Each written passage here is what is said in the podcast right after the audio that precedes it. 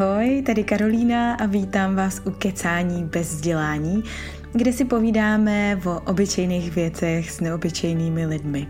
Možná už jste slyšeli, že chystám knížku. Uh, no jo, Kamínky po kapsách se jmenuje a bude to takový soubor útržků z deníku, o kterém jsem vlastně ani nevěděla, že ho vůbec píšu. Ale psala. Přes deset let. A tak je to vlastně taková fakt hodně autentická mapa jedné mileniálské holky na její nikdy plně neukončený cestě k dospělosti. Kamínky jsou knížkou o cestování, o mém životě v zahradičí, jsou o touze po dálkách, ale pak i o stejskání. Jsou taky o vztazích, o takových těch motýlech v břiše, který často střídají ohromný uzly v břiše. A mimo jiné jsou i o materství jsou zkrátka o takovém tom věčným hledání své cesty domů, ať už tam venku v opravdickém světě, anebo ve svém vlastním vnitru. K tomu, aby ale kamínky mohly doopravdu výjít a mohly se přesunout ze šuplíku do kabelek, kapes, obýváku a na rituální místa na poličkách, tak budu potřebovat vaší pomoc. Musíme na ně totiž nejdřív společně vybrat peníze v crowdfundingové kampani, která běží jenom do 22. června. To znamená, končí vlastně za 14 dní. Pokud do té doby nevybereme 100% částky, tak nic nevíde.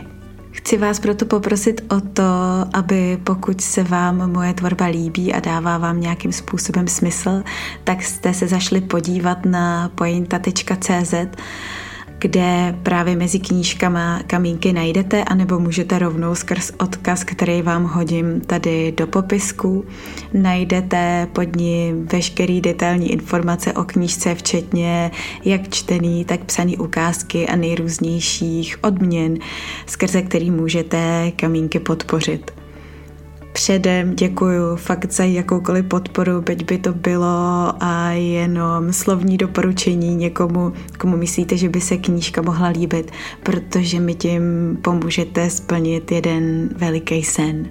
Děkuju.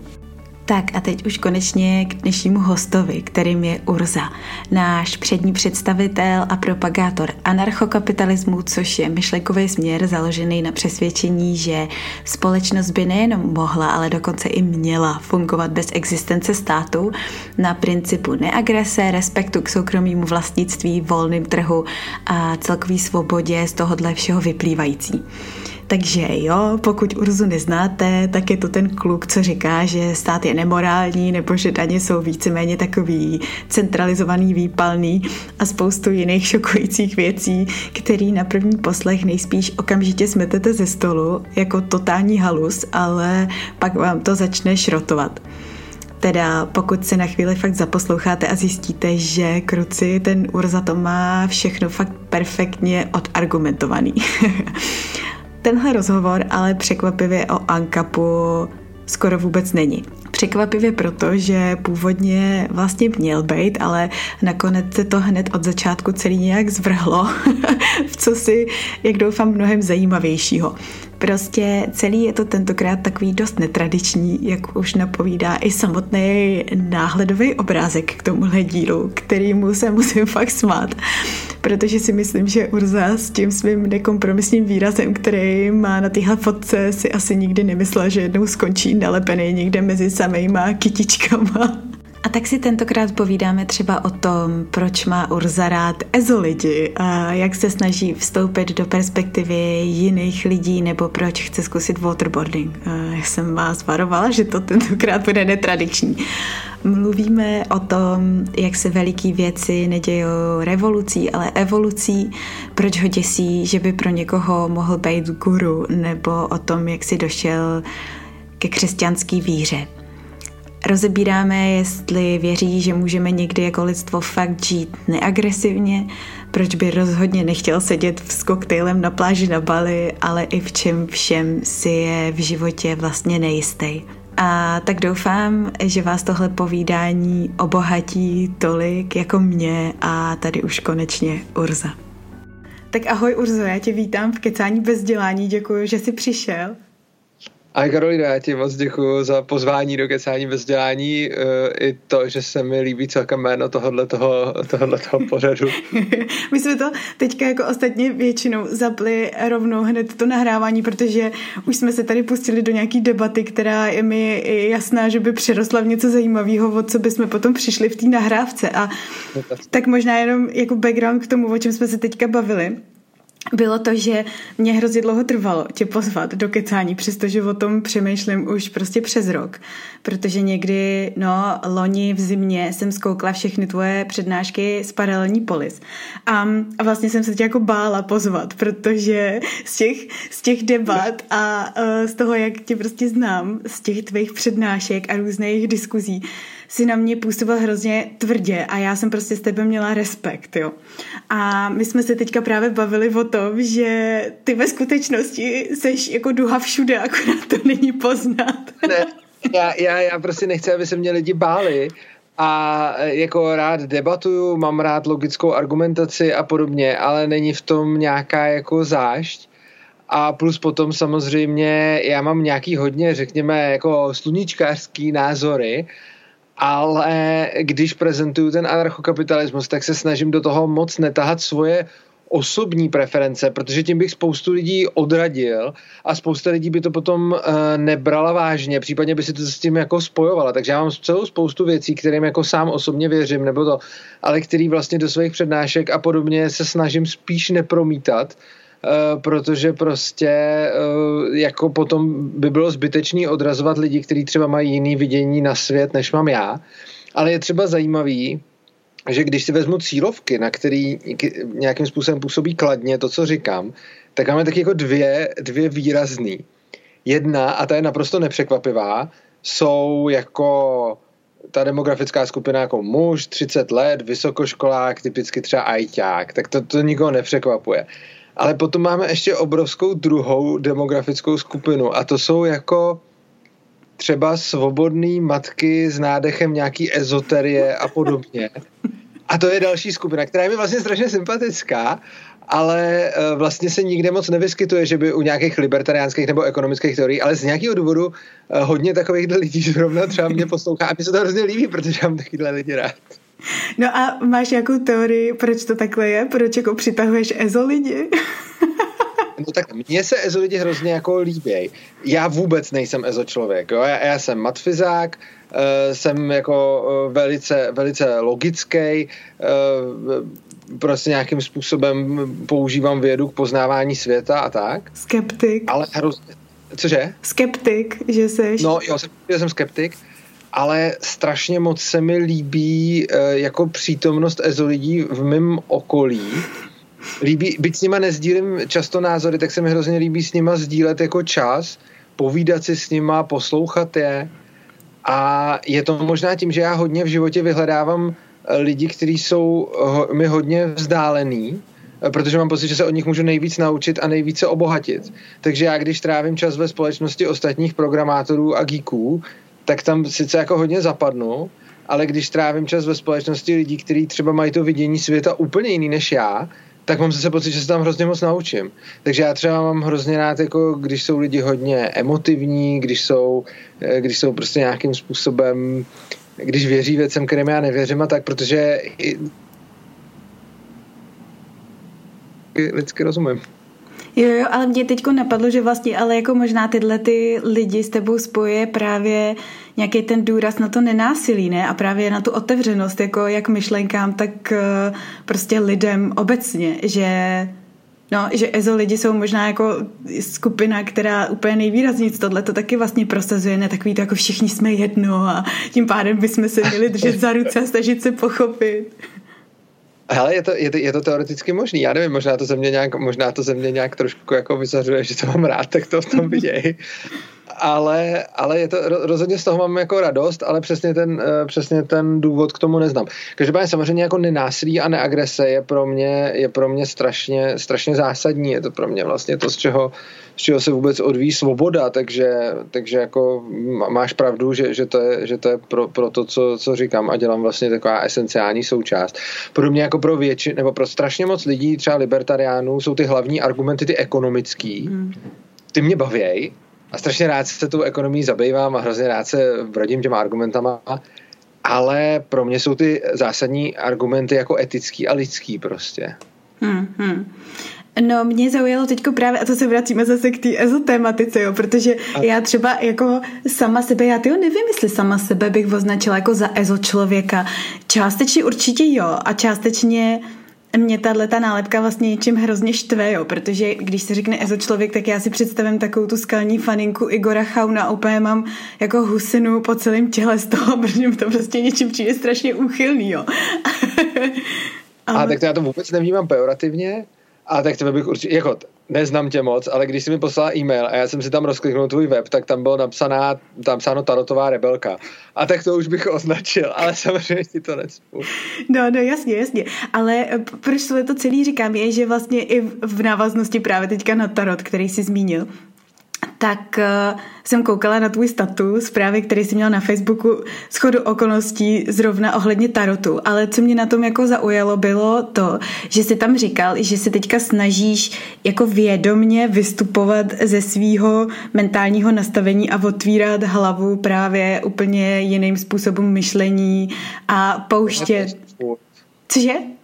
Promiň, eh, já ti do toho nebudu vstupovat, když jsme takhle přes Skype. Já jsem chtěl doplnit, že to nedělám teď, ale furt vlastně. Jo, jo, jo, jo, jo, jo. No a, a, to mě vlastně na tom jako zajímá, jo, protože i celý důvod, proč jako ty si mě zaujal, je ten, že ty vlastně to samý jako děláš pro mě, jo, že jsi mi otevřel hlavu v nějaký oblasti, ve které já no. jsem ani jako nevěděla, že jí otevřenou vůbec mít můžu, protože pro mě tam už jako, tam, pro mě tam nebylo žádný rozcestí. Abych to skonkretizovala, tak jo, já jsem jako z rodiny, která má strašně silný důraz a tradici důrazu na demokracii, jo, protože jsem prostě z disidentské rodiny, kde teda jako ta totalita prostě byly perzekovaný děda, státo a všichni možní lidi a, a demokracie pro ně byla vždycky jako nejvíc prostě ten vrchol jako společenského uspořádání je potřeba jí prostě bránit a hájit za každou cenu. A já jsem to tak jako měla a vlastně jsem ohledně toho si ani nekladla žádný otázky, protože jsem jako neměla ani pocit, že tam je jako jsou jakýkoliv otázky ke kladení. Jo. A ty jsi pro mě právě byl jako člověk, který najednou otevřel prostě dveře, kde já jsem vůbec jako netušila, že nějaký dveře můžou být. Jo. A, a toho si na té tvojí práci cením, že tím neříkám, že nutně jako souhlasím se všema myšlenkama, který prezentuješ nebo zastáváš, ale už jenom to, že mě to jako nutí přemýšlet o věcech, které jinak beru za bernou minci, je pro mě prostě důležitý a zábavný vlastně hrozně. Jo. Mě to taky jako baví tohleto filozofování prostě o všem možným. A tak vlastně hlavní důvod, proč jsem si tě pozvala, je ten, že mě zajímá, jak přemýšlíš právě. Jo, jakože a mně se právě hrozně líbí, když člověk jako vědomně otvírá hlavu novým věcem, konceptům a myšlenkám a zajímá mě, jako proč je to pro tebe důležitý a jak to jako děláš v tom svém každodenním životě. Hele, uh, tyjo, to je strašně moc věcí, děkuji ti. Uh, hele, strašně moc se mi líbí ta reakce a není zdaleka jenom od tebe. Uh, hodně lidí vnímá třeba moji knížku nebo to, co dělám, uh, že mi na to řekne, hele, není pro mě až tak podstatný to, že je to anarchokapitalismus, ale je pro mě strašně podstatný to, že mi na tom ukazuješ, jak přemýšlet o věcech a jak se dívat na věci jinak, který, vlastně to co, si, to, co jsi řekla ty. Takže tahle ta reakce je, eh, jako jsem s ní celkem seznámený a mám z toho, mám z toho velkou radost a myslím si, že jako spochybňování těch věcí, které máme už jako, už jako daný, je strašně důležitý. Je to vlastně součást nějakého toho mýho, řekněme, skepticismu. A eh, je to ale je to jako hrozně těžký, jo, protože uh, to, že to udělám v jedné oblasti, to ještě neznamená, že to takhle snadno udělám v jiných a spíš je to o jako neustálý a nikdy nekončící práci se sebou. Takže třeba já jsem tohleto udělal v otázce anarchokapitalismu jako deset nebo víc let jako na zpátek. Ale teď se dostávám k, k zase k úplně jiným věcem, ve, ve, kterých to není, ve kterých to není tak jednoduchý. A je třeba, když si tady zmiňovala jako status o tarotových kartách, tak to je jako to samozřejmě ne, nemá jako s tématem anarchokapitalismu vůbec nic společného, jenom prostě mně strašně často byly tarotové karty vždycky předkládány lidma jako něco, co věští budoucnost a já jsem na to říkal, hele, to je kravina. A zatím si v podstatě stojím, že co by nástroj k věštění budoucnosti je to kravina.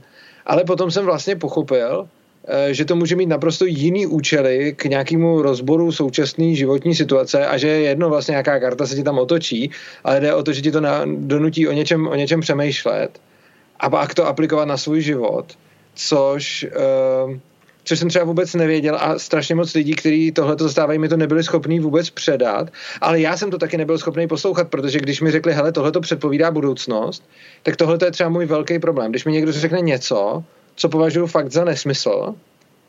A třeba i, jako jsem si fakt jistý, že to je nesmysl a ten člověk proto třeba nemá dobrý argumenty, ale pak chce pokračovat a říkat mi něco dál.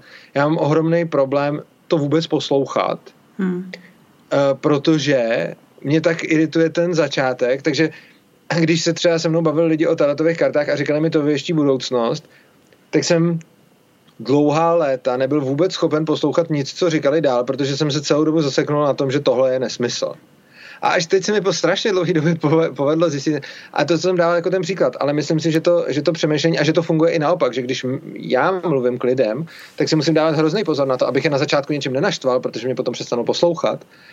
Ale je to vlastně, jako mě strašně fascinuje jako seberozvoj práce se sebou, s emocema, a porozumění so, sobě samýmu.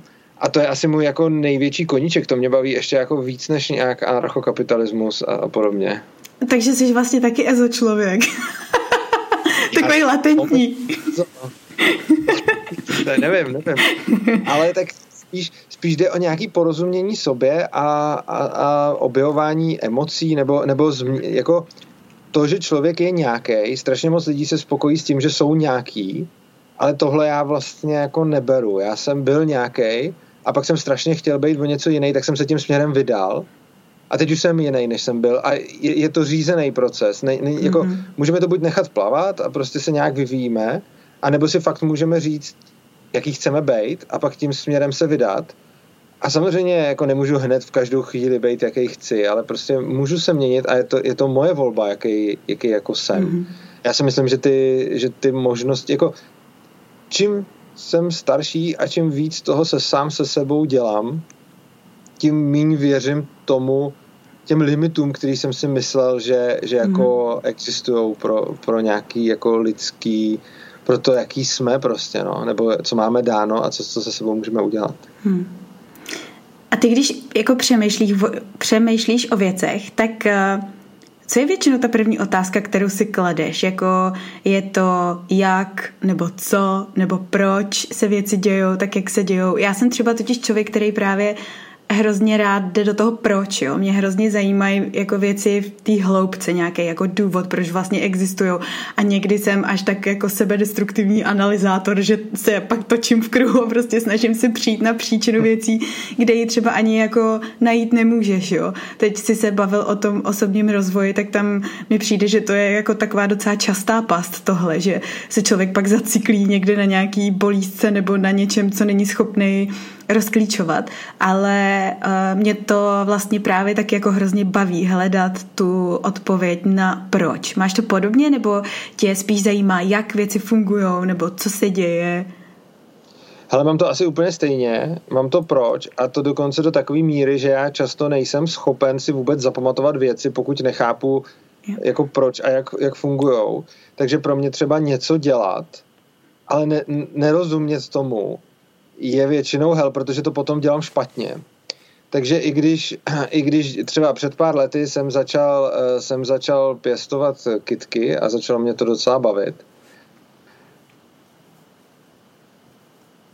jako který si člověk dočte z internetu i od různých jako třeba lidí, kteří jsou zahranici nebo takhle, já se občas bavím. A já prostě jsem zjistil, že ani v takovýhle věci, jako pitomý pěstování kytek, nejsem schopný následovat návod, pokud nerozumím, co a proč dělám. A je pro mě hrozně překvapivý, když třeba lidi, kteří třeba jsou zahradníci, třeba jako vyučený, mi řeknou, no to takhle prostě je. A proč? No já nevím, prostě se to tak dělá. Jo? A, a tohle to je, tohle je něco, co já si to nejsem schopný pomalu ani zapamatovat, když, kdy, když, jako, když jako nevím. A jinak právě potom, jak jsem mluvila o tom seberozvoji a o těch bolístkách, tak eh, tohle Jo, tenhle rozhovor je teda trochu jinám, než jsem, než jsem myslel. Já jsem spíš čekal, že bude ale, ale baví mě to. Ale uh, o těch bolístkách mě třeba, uh, mě třeba se osvědčilo, že když něco, čemu nerozumím, proč to tam je a proč mě to bolí, eh, tak úplně skvělým způsobem je jít té bolesti vstříc a tu bolest si v sobě jako výrazně zvětšit mm-hmm. a vyloženě se o to snažit a cíleně, mm. když mě něco zajímá, už jenom čistě ze zájmu, co je ve mně, a třeba je to nějaká bolest, tak se do té bolesti co nejvíc ponořit, udělat si to co nejhorší a potom člověk uh, jako k těm proč se dostane. Takže to, to je takový můj způsob, který... A myslím si, že to nemá taky limit. Myslím si, že myslím si, že když se ti povede se dostatečně potrápit a dostatečně jako trpět, tak to potom vždycky, vždycky zjistíš. Jako. Jo, jo.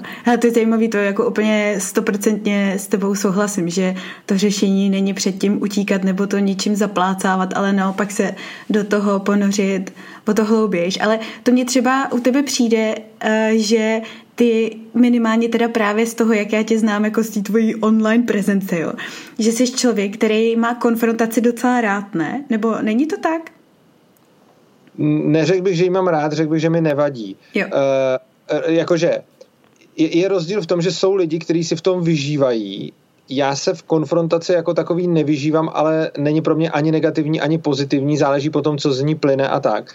Ale je pravda, že na rozdíl od většiny lidí pro mě konfrontace není jako problém. Je to pro mě nějaký způsob a vlastně mi to jako nevadí, ale ani to nevyhledávám. Je to, je to neutrálně se k tomu stavím. Jo, jo, jo, ale tím bych právě si myslím, že jsi jako docela specifický a ojedinělý, jo? že většina lidí se té konfrontaci právě naopak snaží vyhnout, protože je si nějakým způsobem nejistá v kramflecích a tak a mě, mě třeba to byl schodu okolností tak jeden rozhovor, který jsem viděla u tebe na kanálu Svobodného přístavu, Ježíš a teď je to trapný, že si nepamatuju jméno té paní, se kterou si debatoval, Saša. ale prosím? Saša Ulo? Jo, děkuju.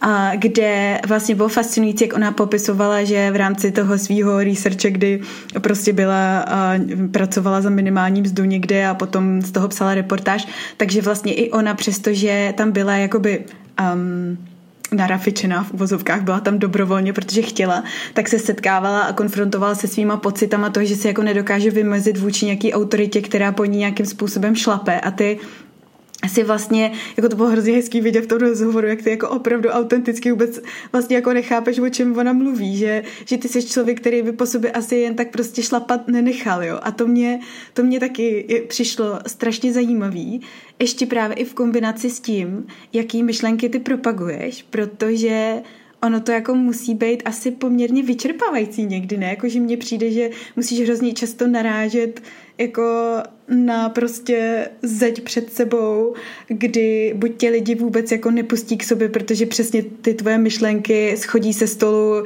ještě než začneš mluvit, protože prostě jsi někdo, kdo jde um, klást otázky ohledně demokracie a něčeho, co je obecně bráno jako za správný řešení. A vlastně asi na co se ptám je, jestli jako se nikdy necítíš opuštěný v tom svém jako v té propagaci nebo boji v uvozovkách za nějaký jiný způsob myšlení. Ne, vůbec ne. Já se, já se opuštěný určitě necítím. Eh, je to asi dáno tím, že já hodně eh, takhle. Mně sociální vazby s lidma, tak hodně blízký vztahy jsou pro mě naprosto klíčový a je to nejdůležitější věc v životě, kterou mám. Na druhou stranu nemám vůbec potřebu socializace s lidma nějakýma vzdálenějšíma a je mi v zásadě jedno jejich přijetí či nepřijetí. Mm-hmm. Což znamená, že mě třeba dokážou hodně e, nějakým způsobem osobně zasáhnout e, nějaký třeba problémy ve vztahu, e, který třeba budu, jako vztahy, který já mám většinou jako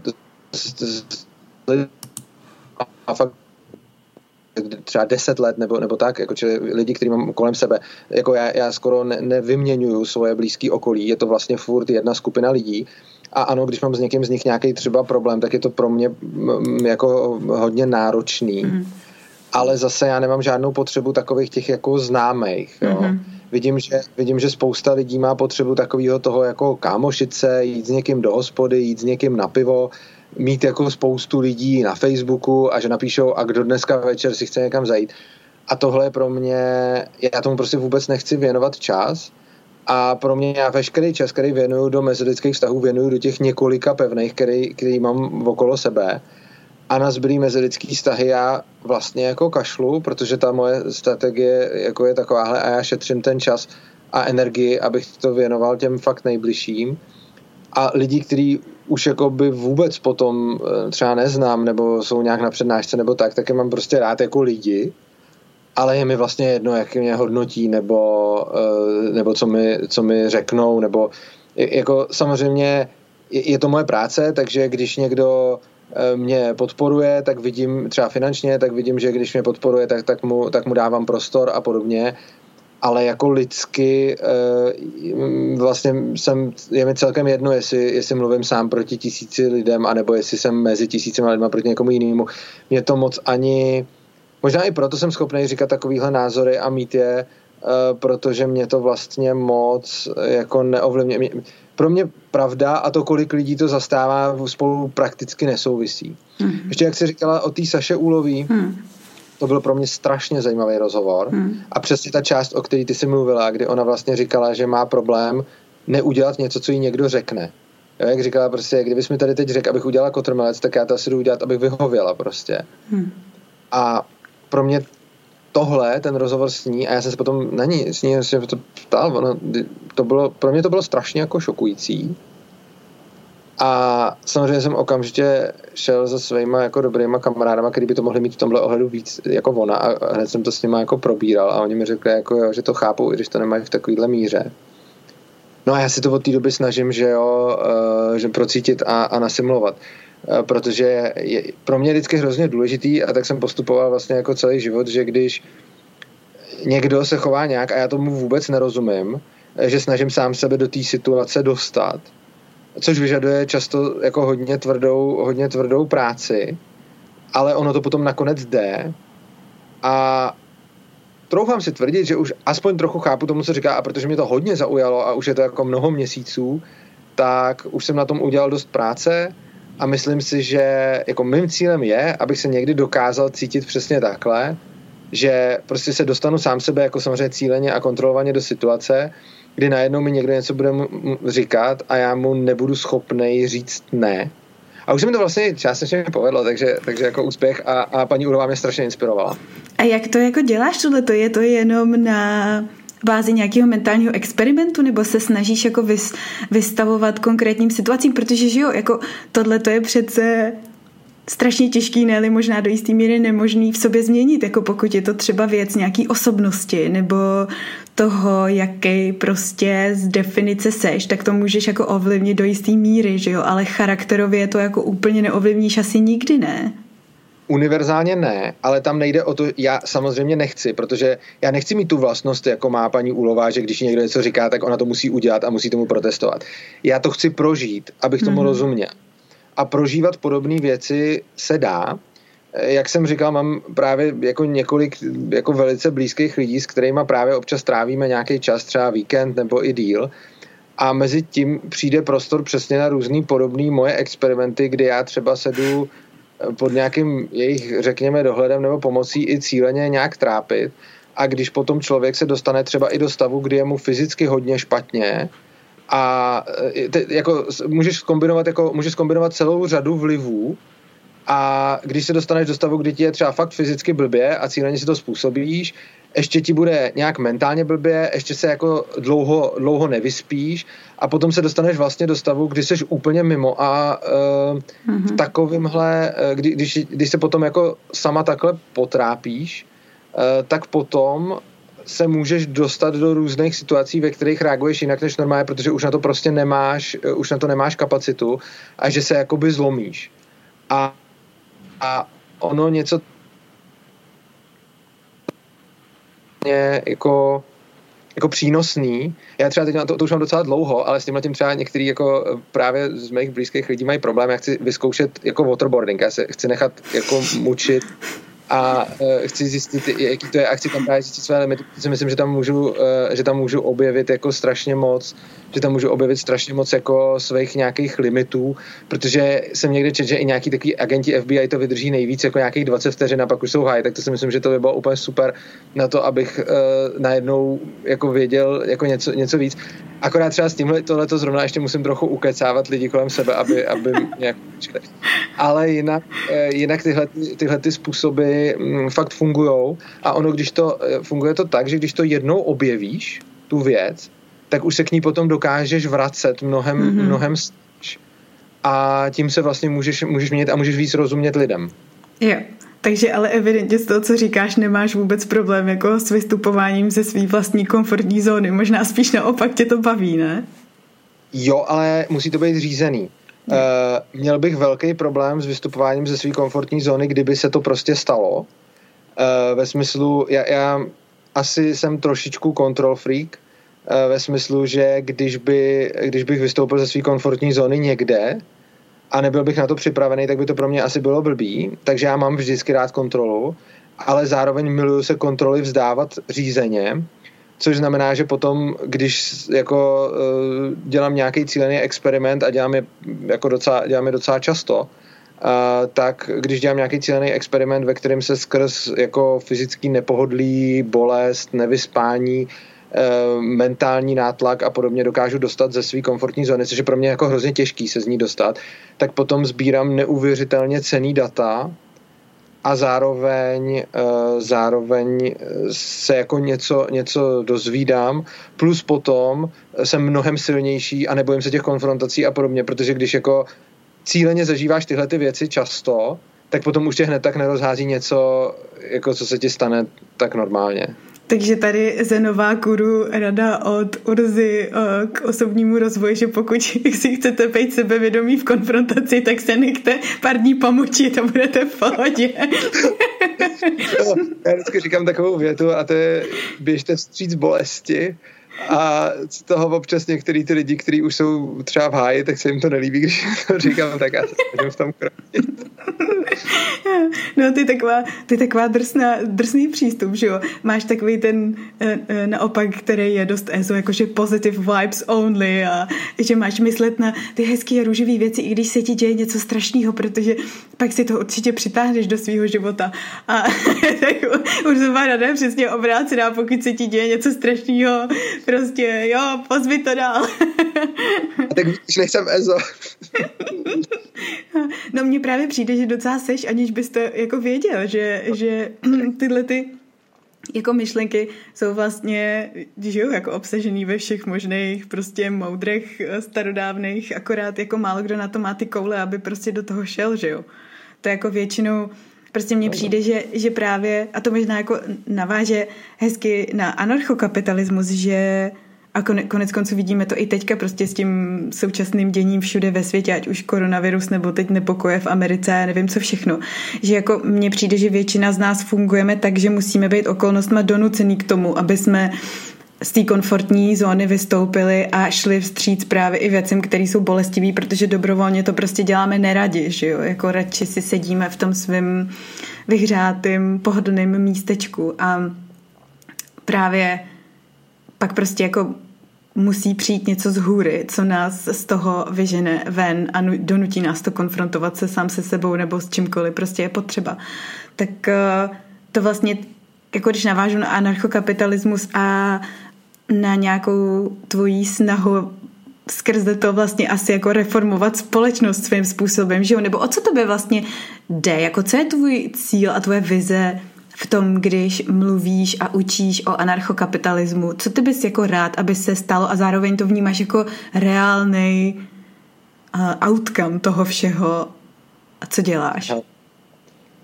Na prvním místě to dělám sám pro sebe a mým cílem, mým prvním cílem je sebezdokonalení, poznání, informace. Mám hrozně rád, když mi někdo, když mi někdo dokáže a když mi někdo dokáže posunout tím, že ukáže, že se v něčem mílim.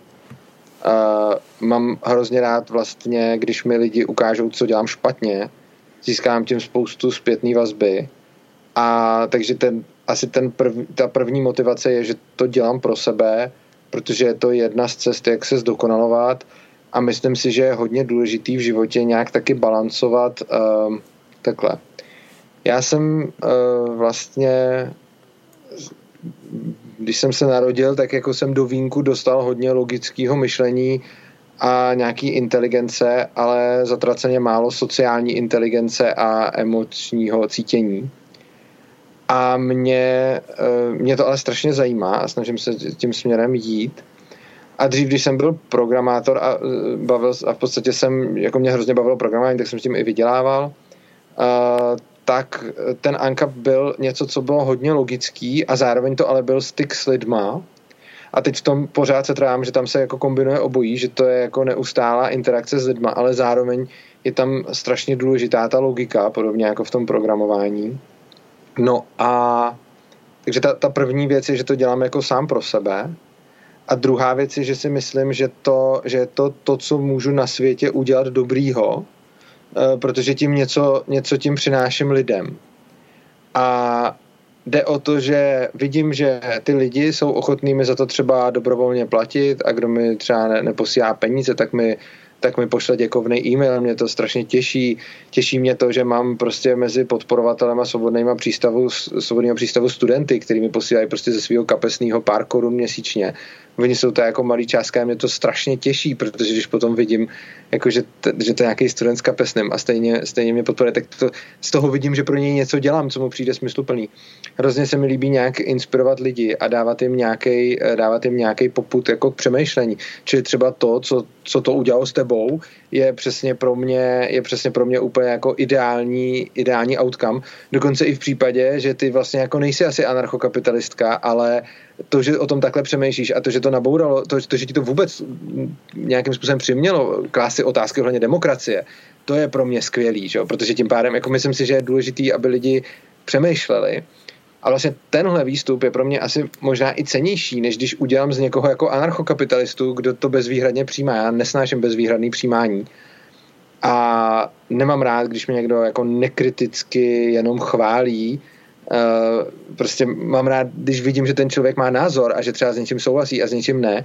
A samozřejmě on může mít názor a souhlasit nakonec ze vším, ale prostě jsem hodně skeptický k tomu, když někdo jako jednou slyší a najednou řekne, oh my god, to je skvělý, jsem anarchokapitalista, tak to, to mě většinou, to, to se cítím ne úplně komfortně a to je samozřejmě takový druhý efekt, takže jako eh, komunikace s těma lidma, dávat jim nějakou uh, duševní potravu, protože já sám osobně to mám taky hrozně rád, že já, si, já poslouchám neustále lidi, eh, čili i když třeba, já nevím, to, to, co dělám, starám se o kitky a pouštím si k tomu, pouštím si k tomu podcasty a rozhovory a diskuze lidí a přemýšlím nad tím, čili oni mi dávají duševní potravu a já jsem to vždycky takhle měl, já jsem si vždycky pouštěl jako debaty, rozhovory lidí a tak, čili já vidím, jak moc to obohacuje mě, no tak to dělám pro druhý to samý a potom samozřejmě další, jako, to je ten druhý jako cíl, pak ten další je nějaká fakt e, jako společenská změna, přičemž když se podíváme do historie na to, jak se měnily věci,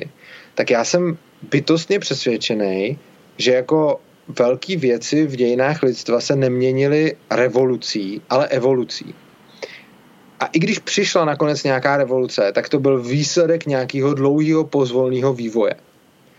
A mně se hrozně líbí paralela uh, státu s otrokářstvím, hmm. kdy vlastně otrokářství bylo taky něco, co tady bylo tisíce let. Všichni to brali za absolutně jako jasný, správný, nezbytný a nikdo se nezamýšlel nad tím, že by to třeba bylo špatně. Prostě pro každého bylo otrok je otrok, pán je pán, tak to na světě chodí a čus. A zrušení otrokářství. Mně se hrozně líbilo to, když jsem našel nějaký dopisy a články a jako texty, které byly psané před dvěma sty lety třeba. A nějaký pamflety, argumentace a podobně. Je, to jsou to nějaký prostě jako útržky, kde jsem za prvý zjistil, že lidi argumentovali proti zrušení otrokářství stejně jako proti rušení státu, jako hele, teď potrali bez státu. Oproti tomu dřív, hele, negr se o sebe nepostará. Teď, kdo by stavěl silnice? Předtím, kdo by sklízel tu bavlnu? Jo? Teď, kdyby nebyl stát, tak by se všichni povraždili. Předtím, kdyby jsme otroky propustili, tak nás povraždí. Jo? Úplně, úplně prostě v bledě modrým. A mně se na tom hrozně líbilo zjištění, že vlastně my v souvislosti se zrušením otrokářství známe nějaký ty osobnosti, který se, eh, který se o to přímo zasadili. Jenomže už dávno předtím existovali abolisti, jejichž jména, abolisti jsou ty, co chtěli to zrušení, jejichž jména vlastně nikdo nezná. A oni byli tehdy považováni za blázni. A oni tam tehdy chodili a říkali, hele, ten otrok je taky člověk. A že jim říkali, ale tak come on prostě. A mně se vlastně hrozně líbí a to, to podobný, jako podobnou historii pak můžeme vidět u třeba nějakých feministických hnutí, když to byly za práva žen, kdy třeba dřív fakt ta rovnoprávnost nebyla, tak zase dřív, než přišly ty feministky, co se vrhaly pod, pod, pod, ty, pod ty koně, uh, tak, tak to hnutí začínalo jako pomalinku od spoda. A přijde mi, že strašně moc dobrých myšlenek začínalo, uh, začínalo nějakým způsobem od někoho, kdo o nich pomalu mluvil a tím se to, tím se to jako dostávalo do světa a byla vždycky nějaká skupina bláznů, který něco říkali, každý na ně kašlal. A potom to třeba dalo zažehnout plamen něčemu, co potom mělo význam. A já sám nemám, mě neimponují hrdinové a neimponují mi jako takový ty lidi, co dělali ty velké věci. Já mám hrozně rád uh, každodennost a hodně lidí nesnáší jako stereotyp. Ale já si myslím, že o nás jako o lidech daleko víc než to, co dokážeme v nějaký kritický situaci, vypovídá to, jaký jsme každý den a ta, mm-hmm. řekněme, jako mravenčí práce a to, jak žijeme. Přijde mi zvláštní, když lidi mm, žijou vlastně svoje všední dny pro to, aby potom měli tu dovolenou nebo ten víkend. Mně přijde, že podstata toho života jsou právě ty všední dny a ty si děláme tak, jak chceme. A já bych, já se nevidím jako nějakýho hrdinu nebo revolucionáře, nebo já ani nechci žádnou revoluci prostě. Já, já se snažím být někým, kdo dává lidem zajímavé myšlenky a snažím se v nich zdokonalovat, snažím se od nich přijímat zpětnou vazbu a ty myšlenky ještě zlepšovat. A doufám, že jim třeba k něčemu budou. A nemyslím si, že se teď dožiju toho, že by tady najednou byl zrušený stát. Ale myslím si, že když dostatek lidí bude vidět já nemluvím jenom o tom zrušit stát a nebo nic, já mluvím o jednotlivých odvětvích a každý malinký oslabení státu je dobrý. Takže prostě když někomu vysvětlím, že třeba teď řešíme potravinovou soběstačnost, jo, to je teď hodně v kurzu, tak teď vysvětlu, hele, potravinová soběstačnost je nesmysl. K tomu nemusím být ani anarchokapitalista, k tomu stačí nějaký základy ekonomie a snažím se to lidem předávat. A pokud potom to může mít nějaký malý vliv třeba ve volbách nebo v nějaký debatě, nebo prostě když někoho něčím inspiruju, nebo někomu předhodím nějaký argument, který ho přesvědčí, nebo někomu, kdo už je proti tomu, předhodím argument, který on potom použije, tak tohle je role, se kterou já bych byl naprosto spokojený. Je to to, k čemu aspiruju, to, co se snažím dělat a to, kde já se jako vidím. Já nechci být někdo, kdo někam zabodne vlajku a, a, a řekne a teď to tady bude fungovat jinak. Protože si myslím, že lidi k těm věcem by měli si sami dojít a já se snažím být ten, kdo jim pomáhá k těm věcem dojít, i protože já ve svém životě nejvíc oceňuju právě lidi, kteří ne mě někam, jako, někam zabodli vlajku a něco jako velkého udělali, ale lidi, kteří mi svojí každodenností a svýma každodenníma skutkama pomohli někam dojít, protože mě inspirovali. Tak se snažím dělat to samý pro ostatní. Hmm. Tam teďka strašně moc věcí, na kterých chci reagovat a půlku z nich jich zapomenu, jo. ale první, eh, jako co mě napadlo je, ty si pamatuješ, nebo měl jsi vůbec nějaký jako wake-up moment, kdy vlastně si začal spochybňovat právě nějaký status quo, ve kterém si do té chvíle žil a vůbec eh, jako jak se s tebe vlastně stal anarchokapitalista? Jako v, kde a jak k tobě přišla ta pochybnost o tom, v co si věřil předtím? A co to vlastně bylo? Byl, jako byla to taky demokracie, nebo jak jsi to měl? Hele, i tohle bylo vlastně postupný. Já, já jsem byl chovaný v poměrech podobných jako ty, takže demokracie jako totálně posvátná kráva. A uh, je vlastně dobro. A ani v tomhle jsem neměl jeden wake-up moment. Já většinou na věci, já skoro nikdy nemám takový ty momenty. A vždycky, když vidím třeba nějaký film, kde ten hlavní hrdina má ten moment, tak si říkám, ty takhle to fakt někomu funguje. A někomu asi jo. Ale já většinou fakt potřebuju čas. Hmm. A já jsem strašně dlouho, já jsem vlastně anarchokapitalismus začal studovat, protože mi to přišlo jako hrozná kravina. A měl jsem nějaký spolužáky, se kterými jsem se dohadoval o tom, že oni tvrdili, oni byli anarchokapitalisti a já jsem tvrdil, to je nesmysl prostě. A to byli moji bývalí spolužáci z Gimplu, oni pak šli na vejšku, tam se seznámili jako právě s Rakouskou ekonomickou školou, pak i s anarchokapitalismem a protože už předtím na Gimplu jsme s nimi řešili nějaké politické otázky, tak jsme se dál bavili o tomhle. A já jsem říkal, pánové, to nemůžete myslet vážně, prostě jako stát je, stát je nezbytný. Tak jsem to začal studovat, začal jsem o tom číst, začal jsem schromažďovat argumenty a fakt jsem to čet jako kriticky s tím, že to čtu proto, abych to vyvracel. A potom, když už jsem měl pocit, že mám hodně jako načteno a připraveno, tak jsem se rozhodl napsat nějaký článek, eh, který my jsme tehdy založili vlastně Mises.cz, což byl jako eh, Institut Ludvika von Misese pro Českou a Slovenskou republiku a tam jsme právě publikovali jako libertariánské texty. A já jsem eh, se nějakým způsobem snažil je přesvědčit, že anarchokapitalismus je blbost a že teda minarchismus jako malý stát je ta správná cesta. A rozepsal jsem článek, ve kterém jsem chtěl ukázat, že jako zajišťování bezpečnosti a práva, že to, že to vlastně jako státní společnost nezvládne a že to líp bude zvládat ta společnost eh, jako s centrickým právem. No a ten článek jsem psal asi půl roku, strašně poctivě a mě z toho potom vyšel opak. Takže já jsem, já jsem vlastně jakoby původně chtěl jim ukázat. Já jsem to rozbíral na nějaký jako různý případy, co všechno se může stát, jak bude spor nějakého chudáka s boháčem, pak dvou stejně postavených boháče. Protože všechny takovéhle možnosti jsem jako tam rozebíral.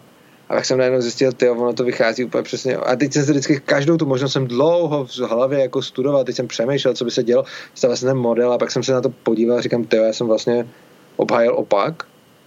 Tak jsem to jako vydal a od té doby asi se považuji za anarchokapitalistu, byť tehdy jsem si to jako neřekl. Já jsem si, já jsem si tehdy neřekl, teď jsem anarchokapitalista, jenom výsledek té asi půlroční práce nebo hodně měsíční práce byl, že ten článek, který měl říct, hele, centrický právo je lepší než policentrický, tak z toho vyšlo, vyšel opak. A to byla pro mě taková asi ta, asi ta změna, no. Jo, to je vtipný. je dobrý. Jsi vlastně logicky jsi k tomu došel, jako ostatní asi ke všemu, ne? Prostě ty máš takovou tu Sokratovou metodu, že jako vždycky nějaký argument potvrdíš nebo vyvrátíš a od toho se odpíchneš dál. Tak jsem to mýval a do obrovské míry i mám, ale učím se překračovat svůj stín a dostávat se k velkým věcem i skrze intuici a skrze jiný prostředky než logiku, akorát je to pro mě hrozně složitý, nepřirozený, ale učím se to a už mi to začíná pomalinku jít. Učíš se to waterboardingem?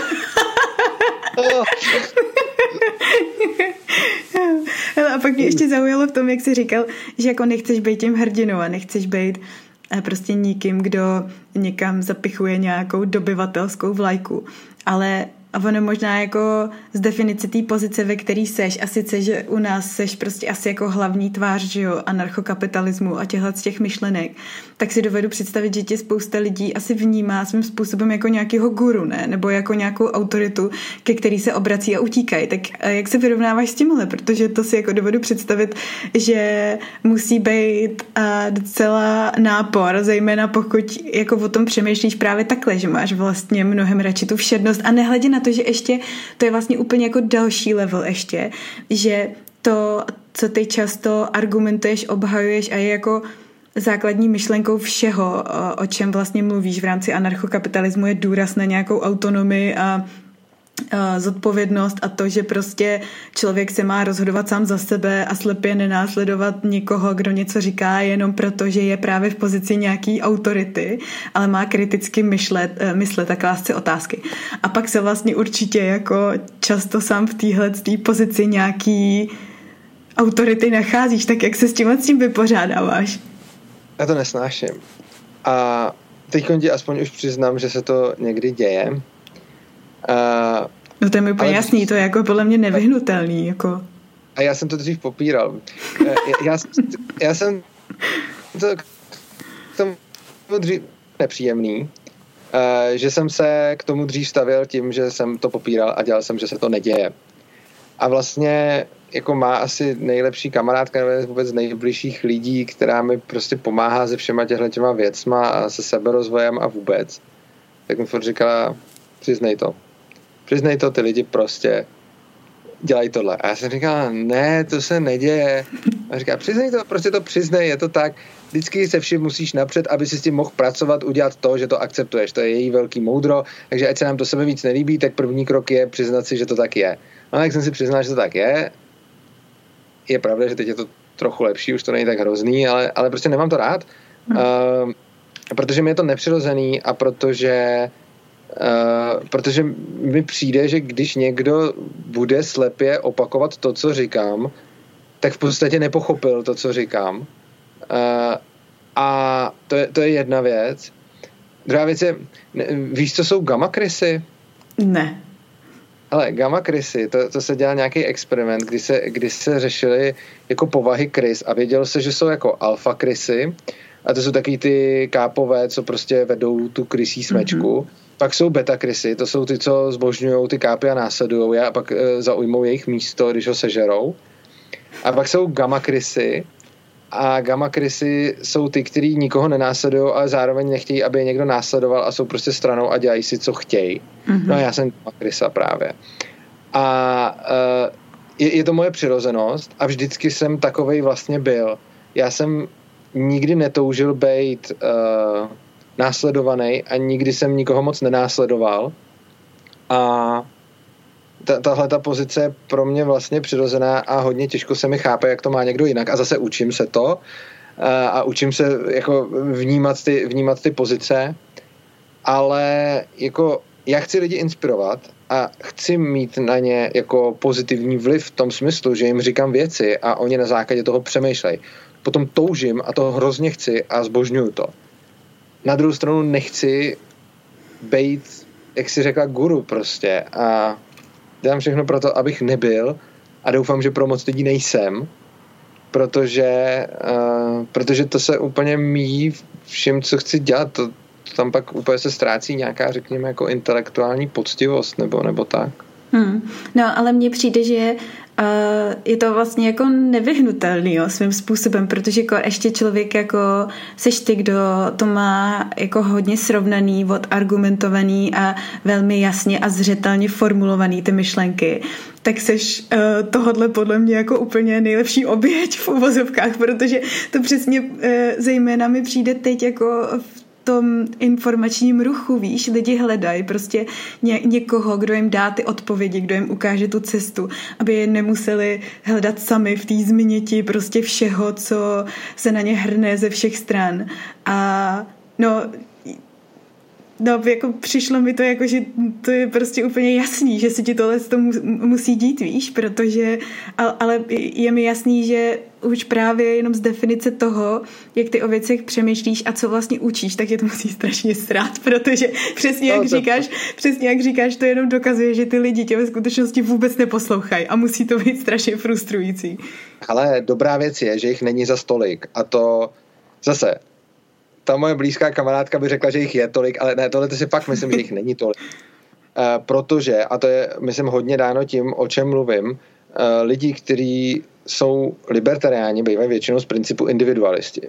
Hmm. A i to je důvod, proč když se potom podíváš na jako český libertariánský hnutí, tak ty lidi si to tam hodně často dělají po svém, což má svoje světlý i stinný stránky. Tak jako světlý stránky jsou, že je pak spousta lidí, která si dělá spoustu projektů, nikoho se moc na nic neptají, jsou decentralizovaný a to je super. Oproti tomu to má i stinný stránky, že některý z nich jsou schopní se mezi sebou zhádat jenom pro nějakou kravinu. Já tam se zase snažím hodně působit jako hej, tak táhneme za jeden pro vás a nemusíme spolu ovšem souhlasit, aby jsme spolu mohli civilizovaně mluvit a nemuseli se jako nesnášet a nemusíme být jako agresivní, jenom protože má někdo jiný názor. Uh, takže se snažím právě dřív i byla třeba na české libertariánské scéně podle mě větší řevnivost mezi minarchistama a anarchokapitalistama, což snad už časem, minarchisti jsou teda zastánci malého státu, anarchisti žádného, snad už časem se to povedlo jako, mi přijde, že se to možná trochu zmenšuje, a zase jsou tam jako jiný, jiný spory, jo, takže tam, tam jako záží, snažím se působit jako někdo, kdo, kdo milovat, ale samozřejmě jako to je věc. A těm individualistům se nedá dost dobře, a já to, to miluju, se jim nedá dost dobře jako přikazovat, což je super. A hodně z nich vyzvihují ty nevýhody, jako hej, my se nejsme schopni jako spojit, oproti tomu socialisti se spojí. Jo, protože to je jejich přirozenost, protože jsou to kolektivisti, tak se spojí jako líp. A oproti tomu my máme hnutí, který je jako naprosto boží v tom, že furt někdo nesouhlasí, furt se někdo s někým pře, neustále se mi děje, že jako moji podporovatelé, kteří mě roky podporujou, se třeba naštvou a řeknou mi, hele Urzo, tohle si udělal fakt blbě, tohle bylo úplně mimo a já s tím nesouhlasím a třeba chci se s tebou o tom pohádat na streamu nebo, nebo něco takového, nebo aspoň v nějaký debatě. A já si strašně vážím toho, když lidi, který, uh, o kterých vím, že rozumějí tomu, co dělám, dlouhodobě to sledujou a pak přijdou a řeknou, hele, teď to prostě podělal a tohle je špatně. A i když s nima nesouhlasím, tak se strašně, nebo někdy jo, někdy ne, ale i v těch případech, kdy s nima nesouhlasím, si strašně vážím toho, že tohle to jsou schopní udělat. Takže si myslím, že rozhodně individualisti mají nejmenší tendence mít někoho jako guru a, stejně, a myslím si, že pořád většina těch lidí, kteří se v nějakém tom libertariánském hnutí jako vyskytujou, tak tím, že jsou individualisti, tak jsou schopní kritizovat. A já miluju jako, jako kritiku a, a rozumnou zpětnou vazbu, což byla i jedna z věcí, které jsem říkal svým manželce, když jsem si ji bral, že, jí, že jí prosím o to, aby mi nadále postup, poskytovala prostě kritiku a zpětnou vazbu, protože to je pro mě důležitý. Já, jako to je jedna z nejdůležitějších věc, prostě věcí na partnerce, když mám partnerku, jak potřebuji, aby mě kritizovala, aby mi poskytovala zpětnou vazbu, aby mi byla schopná říct, tohle děláš blbě, prostě to, jako, to, to je jako úplný základ. Já bych se, já bych nemohl být s někým, kdo se mnou jako bude furt souhlasit, jenom aby souhlasil. To, to, to prostě nesnáším. A vlastně i lidi, kteří mám kolem sebe, jako moje fakt blízký lidi, tak všichni jako jsou schopní měřit a vím, že mi to řeknou, když, když, když nesouhlasejí.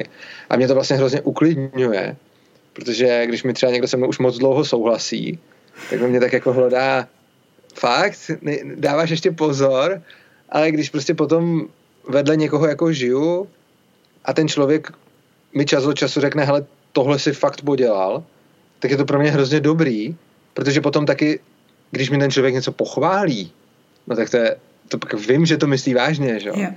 A s těma libertariánama je tohleto, tohleto jako dobrý, takže prostě tam je, tam je jako pořád, jakože i když dostávám strašně moc jako pozitivní zpětný vazby, tak dostávám pořád hodně negativní zpětný vazby a jsem za to rád, takže to není nějaký jako kult hmm. naštěstí. Jo, jo, jo, to, to, takhle jsem to vůbec nemyslela, spíš jako, že um, Prostě mi přijde, že většina z nás potřebuje ve svém životě někoho, kdo nás jako přesahuje, ať už je to jako další člověk, jo, ale ve smyslu toho, že máme pocit, že má jako nějaký poznání, který my nemáme, nebo přesně právě odpovědi na něco, na co my je nemáme, nebo nejsme v té dané chvíli schopni je najít. A mně přijde, že jako ty jak seš hodně řízený tou logikou, že si vlastně dokážeš jako spousty, spoustu věcí odargumentovat a nějak si k ním logicky dojít sám. Vlastně by mě zajímalo, jestli i ty jako ve svém životě máš a potřebuješ nějakou takovouhle tebe přesahující v uvozovkách autoritu. Já nevím, jsi třeba jako věřící? Nebo máš jo. něco, v co, v co věříš? Jako něco... Jsem věřící. Jo. Jo, promiň, dokonči to. Ne, ne, ne, jestli máš něco, k čemu se jako obracíš právě ve chvíli, kdy jako nejsi schopný si přijít na nějaké odpovědi a, a dobrat se jich, nebo potřebuješ jenom prostě naději třeba v nějakou chvíli a logika ti najednou nefunguje, jo? Hele, jsem věřící, jsem křesťan, uh, nicméně vnímám jako to, moje interakce s Bohem se většinou týkají mojí vděčnosti za to, že žiju. A mm. většina lidí Boha často o něco prosí. Mm. Já Boha skoro nikdy o nic neprosím a skoro pořád mu děkuju. Mm. Takže jsem věřící, jsem křesťan a je to pro mě jako hodně, je to pro mě, Bůh je pro mě obrovský obrovský místo, kam můžu ventilovat svoji vděčnost, kterou vděčnost je obecně emoce, ve který mám v sobě strašně moc i vůči lidem, i vůči všemu. A někdy je to až třeba pro moje blízký náročný, že jim vděčnost projevuju jako až moc extenzivně, takže se musím krotit.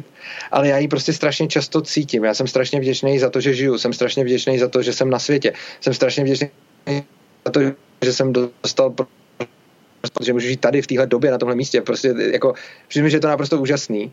Tou vděčností překypuju, často eh, si ji ventiluju modlitbou, Plus samozřejmě to pro mě není křesťanství jenom tohle. Mám jako Ježíše Krista, který je pro mě vzorem. Zároveň ale uh, třeba jsem hodně otevřený buddhismu. Jo, a to, to není takový to, že bych byl asi křesťan a buddhista. Já se asi buddhistou úplně bych nenazval. Ale strašně se mi líbí celá spousta principů z buddhismu. A krom modlitby, kterou praktikuju už dlouho, se teď učím meditaci A to je zase něco úplně jiného. Ono hodně lidí řekne, prostě ty víry jsou všechno jedna. Mně to tak ani úplně nepřijde, protože když se potom do, do toho ponořím, já jsem studoval třeba jako nějakým způsobem i, i ten islám, i když ten mi nějak nepřirost k srdci, tak ale buddhismus mi k srdci přirost a potom třeba proces jako modlitby a proces meditace. Mně přijde, že jsou úplně jako opačný, kdy vlastně modlitba je velice emocionální a silná a neklidná. Oproti tomu meditace je v podstatě její opak, je jako klidná, čili obě dvě to jsou asi změněné stavy mysli, ale, ale úplně jiným způsobem. A plus potom samozřejmě i já potřebuji mít lidi, kteří mě přesahují, nejenom věci, které jako jsou někde eh, jako mezi nebem a zemí, ale já mám kolem sebe, já vždycky chci být ten nejhloupější v místnosti, protože když jsem ten nejhloupější v místnosti, tak se mám největší možnost naučit.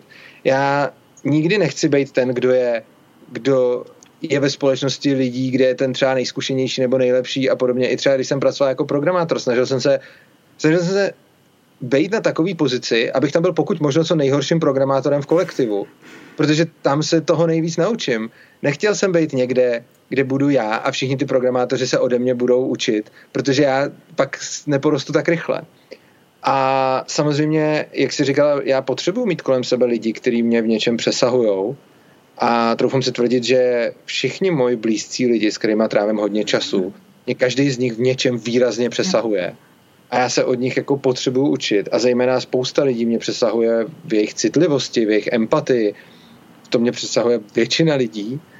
A tak naštěstí jsem si dokázal v životě najít ty, kteří jsou v tom úplný mistři a, a který mě v tom přesahují ještě víc než do jiný a od těch nejlepších se vlastně učím a strašně moc si toho vážím a i za to jsem vděčný. A přesně potom uh, spousta lidí třeba říká o svých partnerech nebo o blízkých, jako že je dobrý, když jsou jako stejný. Jo? Jako, hele, našel jsem někoho, my jsme úplně stejný. A já si řeknu, Ježíš Maria, největší hell na světě by byl, kdybych mohl strávit život s někým, kdo je stejný.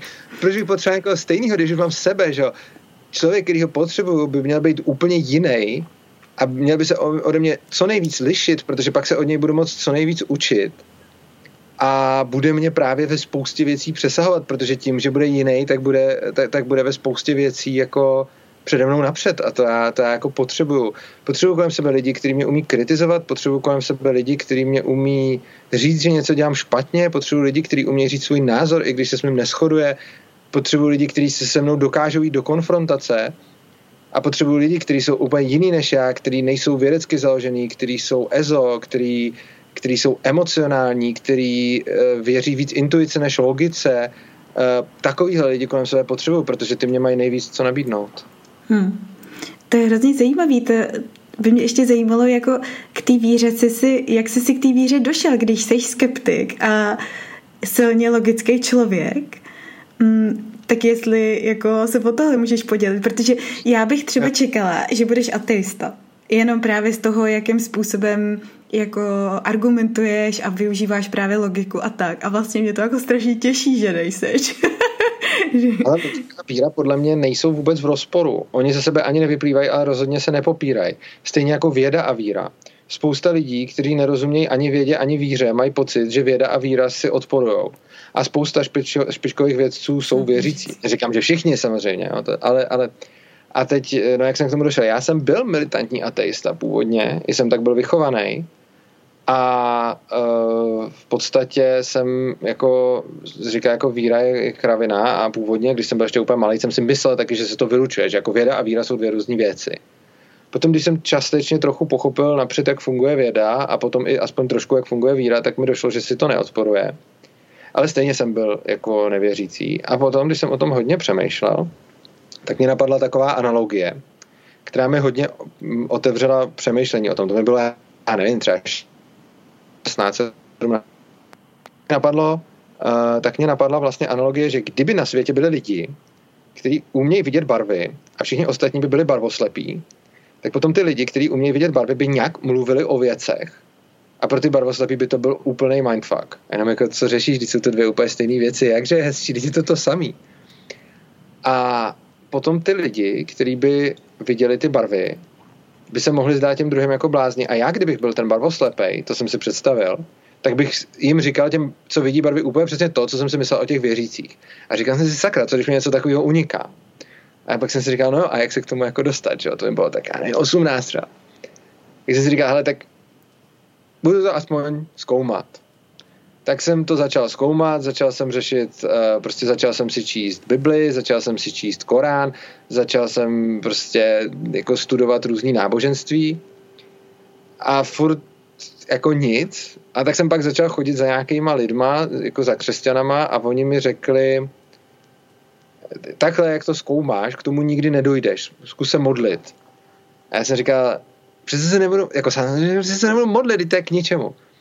Ale pak jsem si říkal, dobře, tak oni mi říkají, jako jsou to nějaký lidi, kteří o tom něco vědí, tak budu následovat ty lidi, kteří o tom něco vědí a budu, udělám to, co říkají a uvidím, jaký to bude mít výsledek. A šel jsem do toho naprosto skepticky. A ještě jsem začal tím, že jako první jsem se modlil k Aláhovi, protože jsem si ještě říkal, aby to bylo jako unbiased, že prostě Yeah. Od křesťanů jsem si nechal vysvětlit, jak důležitá je modlitba, ale pak jsem ji aplikoval na jinýho boha, ještě aby jako, abych jako byl jako nestranej. A když jsem se modlil k Aláhovi, tak nic. A potom jsem četl Bibli a začal jsem se modlit k Bohu a začaly se ve mně dít věci. Hodně silné emoční věci. Pak jsem znova zkusil toho Aláha, protože jsem si říkal, třeba je to ten proces, že jsem se v tom zlepšil. A ono to nefungovalo. A pak jsem znovu zkusil jako Boha a zase to fungovalo. Tak jsem si říkal, OK, tohle je zajímavý. Z toho samozřejmě neplyne, že bych jako měl důkaz, že Bůh existuje. Nemám, jsem věřící. To mě třeba hrozně štve na věřících lidech, když se snaží dokazovat mm-hmm. existenci. Jako, já jsem věřící a ne vědící. Kdybych uměl existenci Boha dokázat, tak má víra pozbíhá smyslu, protože pak už to není víra, pak už to vím. Že? Yeah. Já nevím, jestli existuje Bůh, já tomu věřím. Už jenom tohleto, když říkám ostatním křesťanům, tak mi řeknou, že nejsem pevný ve své víře, protože připouštím moc pochybností. Ale já chci připouštět moc pochybností, protože nechci být vědící, já chci být věřící člověk, takže věřím v Boha, protože ve mně dělá tyhle ty věci, které jsem nečekal, které přišly z nenadála a který samozřejmě připouštím můžou být výsledkem mýho podvědomí. Já nemůžu vědět, jestli to, když se modlím, není nějaký proces podobný tomu, když medituju, to taky nějak změní moje vědomí, nebo to určitě nějaký podobný proces. A teď jako mně to přijde o hodně jiný a z toho, jaký mám zkušenosti a jak jsem říkal, že se někdy snažím taky řídit intuicí, tak logika mi tady nechává obě dvě vysvětlení. Není logický vysvětlení, že to je v mém podvědomí, ale ani není logický vysvětlení, že to je Bůh. Prostě logika mi nechává obě dvě cesty otevřený. A tady se dokážu, když mi logika ukazuje, že obě cesty jsou jako OK, tak moje intuice mi říká, že to je Bůh. A já tomu věřím, nevím to, ale mně to takhle stačí. A rozhodně bych někoho nedokázal jako přesvědčit, kdo mi řekne, Bůh neexistuje. Já mu nemám jak ukázat, že existuje. A spousta věřících by řeklo, že tyhle ty zážitky, jako modlil jsem se k Aláhovi, nefungovalo to a mohl jsem se k Bohu, pak to fungovalo a teď to furt funguje. To nejsou důkazy prostě. To má pořád dvě zcela jako reálný vysvětlení. Jedno vysvětlení je, že takhle je to v mém podvědomí a že protože jsem v nějakém kulturním okruhu, tak přece jenom tomuhle bohu mám blíž než k Aláhovi, takže, takže to funguje na moje jako emoce a je teoreticky možný, že celý tohle to je nějaký jaká jako evoluční věc. Já třeba mimochodem jako, i když jsem křesťan, tak věřím jako evoluci a hodně s ní pracuje, to můj velký jako koníček, jako přemýšlet o evoluci a hrozně já vymýšlím jako různé evoluční jako důsledky. Tak vlastně uh, je možný, že to je něco takového, že mám na to uspůsobený mozek, ale taky je možný, že mě stvořil Bůh a tak s ním můžu mluvit. No. A já věřím té druhé možnosti, ale neberu nikomu to, že věří té první, a jediný, co tak asi nemám rád, když, když, se, když slyším věci a bohužel to lze slyšet i od jako vzdělaných lidí, jako třeba tak pro boha víra, věda už vyvrátila víru. Když mm-hmm. někdy ve středověku věřili, tak to bylo OK. A teď snad už všichni máme jako vědu. A proto věda prostě jsou tady ty dvě možnosti otevřené. Takže takhle to mám výrovnu. Jo, jo, to se mi hrozně líbí s tím, že um, se rozhodneš, že chceš něčemu věřit, aniž bys to věděl. Já to mám třeba, já nevěřím v Boha jako křesťanskýho, ale věřím nějak jako ve vesmír nebo prostě v nějakou sílu, která jako hejbe úplně vším a nějak nás přesahuje a um, no, v nějakou vyšší inteligenci, kterou asi neumím jako nějak líp popsat, jo a že věci mají svůj smysl a že všechno se děje z nějakého důvodu a má tě to něco naučit a tak. A přesně, tak je to pro mě jako volba, že já v tohle věřím, přestože tomu nemám žádný důkazy, um, až na to, že teda třeba některé myšlenky mám přijatý od různých jako spirituálních učitelů, protože mi prostě dávají smysl, ale já v to prostě chci věřit, protože chci sama pro sebe žít v takovémhle světě, kde ty věci, kterým věřím, takhle fungují. Víš, jakože No. Eh, přesně třeba spousta lidí skeptických nebo ateistů přesně používá argument, argumenty, který si zmiňoval, že jako to není dokázaný a že oni jsou realisti, protože prostě není to, já třeba věřím v to, nebo chci věřit v to, že všechny lidské bytosti a vůbec všechny bytosti jsou jako ve svém jádru dobrý, jo? že ty se prostě rodíš jako dobrý člověk a že pokud se z tebe stane v uvozovkách špatný, to se můžeme dohadovat o tom, co to vůbec jako znamená, jo. Ale takže to prostě, že tomu něco předcházelo, že to není jako tvoje rozhodnutí nebo nějak jako biologie, jo. A různé jiné věci. A tohle to samozřejmě často jako může kdokoliv jsme ze s tím, že jsem naivní a že realita je přece taková, že svět je plný prostě vrahů a, a pokřivených duší a tak dále. A přesně já vždycky na to reaguju tak, že já ale prostě chci žít ve světě, kde věřím v to, že jsou všichni z definice dobrý a že můžu lidem důvěřovat. Neříkám, že to tak vždycky mám automaticky, musím na tom prostě pracovat a někdy jako dost tvrdě, ale já jako radši a teď, když to uvedu do extrému, jo, třeba jednou i zemřu rukou někoho z těchhle z těch v uvozovkách špatných lidí, ale jakoby svědomím a myšlenkou toho, že prostě svět, ve kterém jsem žila, byl jako správný svět v uvozovkách pro mě, jestli to dává smysl. A, Dávám. Jo. Eh, dává mi to smysl, eh, jenom já třeba tady mám, mě tam jakoby svítí taková červená kontrolka, nesnáším to, že chci něčemu věřit, protože snažím se, ke všem, snažím se k těm věcem přistupovat neutrálně a asi jednou z největších prací na, na tom, eh, co dělám jako na anarchokapitalismu, je nezačít tomu moc věřit mm-hmm. a neustále být otevřený tomuto spochybňovat. A já nechci ničemu moc věřit, eh, protože chci, aby veškerá má víra vycházela z toho, co vidím, co pozoruju. To klidně i třeba modlitbou, jo? to nemusí být jako jenom jako co, co dokážu hmotně jako, jako dokázat, ale prostě nechci něčemu moc věřit, Protože když člověk chce něčemu moc věřit, tak potom ho to oddaluje od hledání pravdy. Mm-hmm. A já, mně přijde, že hledání pravdy je neuvěřitelně podstatný, zejména pravdy o sobě, ale pravdy o všem, o všem okolo. A myslím si, že pro hledání pravdy je nezbytný předpoklad. Budu tím lepší hledač pravdy, tím méně budu chtít, aby věci nějak byly. Nejlepší hledač pravdy je ten, který nechce, aby věci nějak byly. Takže já se snažím nechtít něco, a co se týče té tý, tý dobroty a nedobroty lidí, tak já mám hrozně zajímavou poznámku k tomu.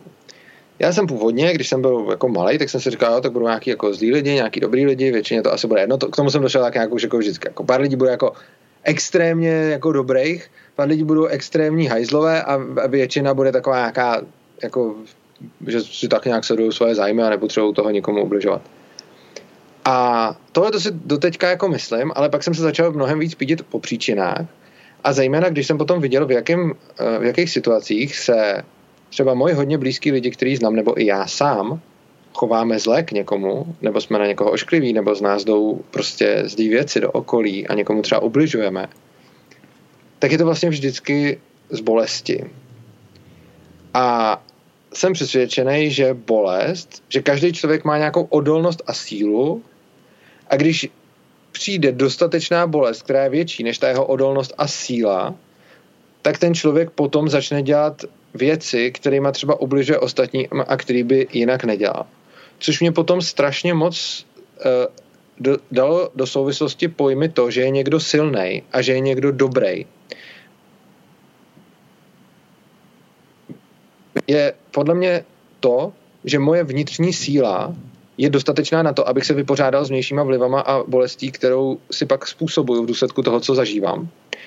A když jsem dost silný, tak vydržím víc bolesti, než se začnu chovat špatně k ostatním. Mm. Ale myslím si, že nikdo vůči tomu není imunní, což znamená, že každý člověk, když mu způsobíš dostatečný počet, jako dostatečný jako množství bolesti, tak se pak hmm. třeba začne chovat blbě.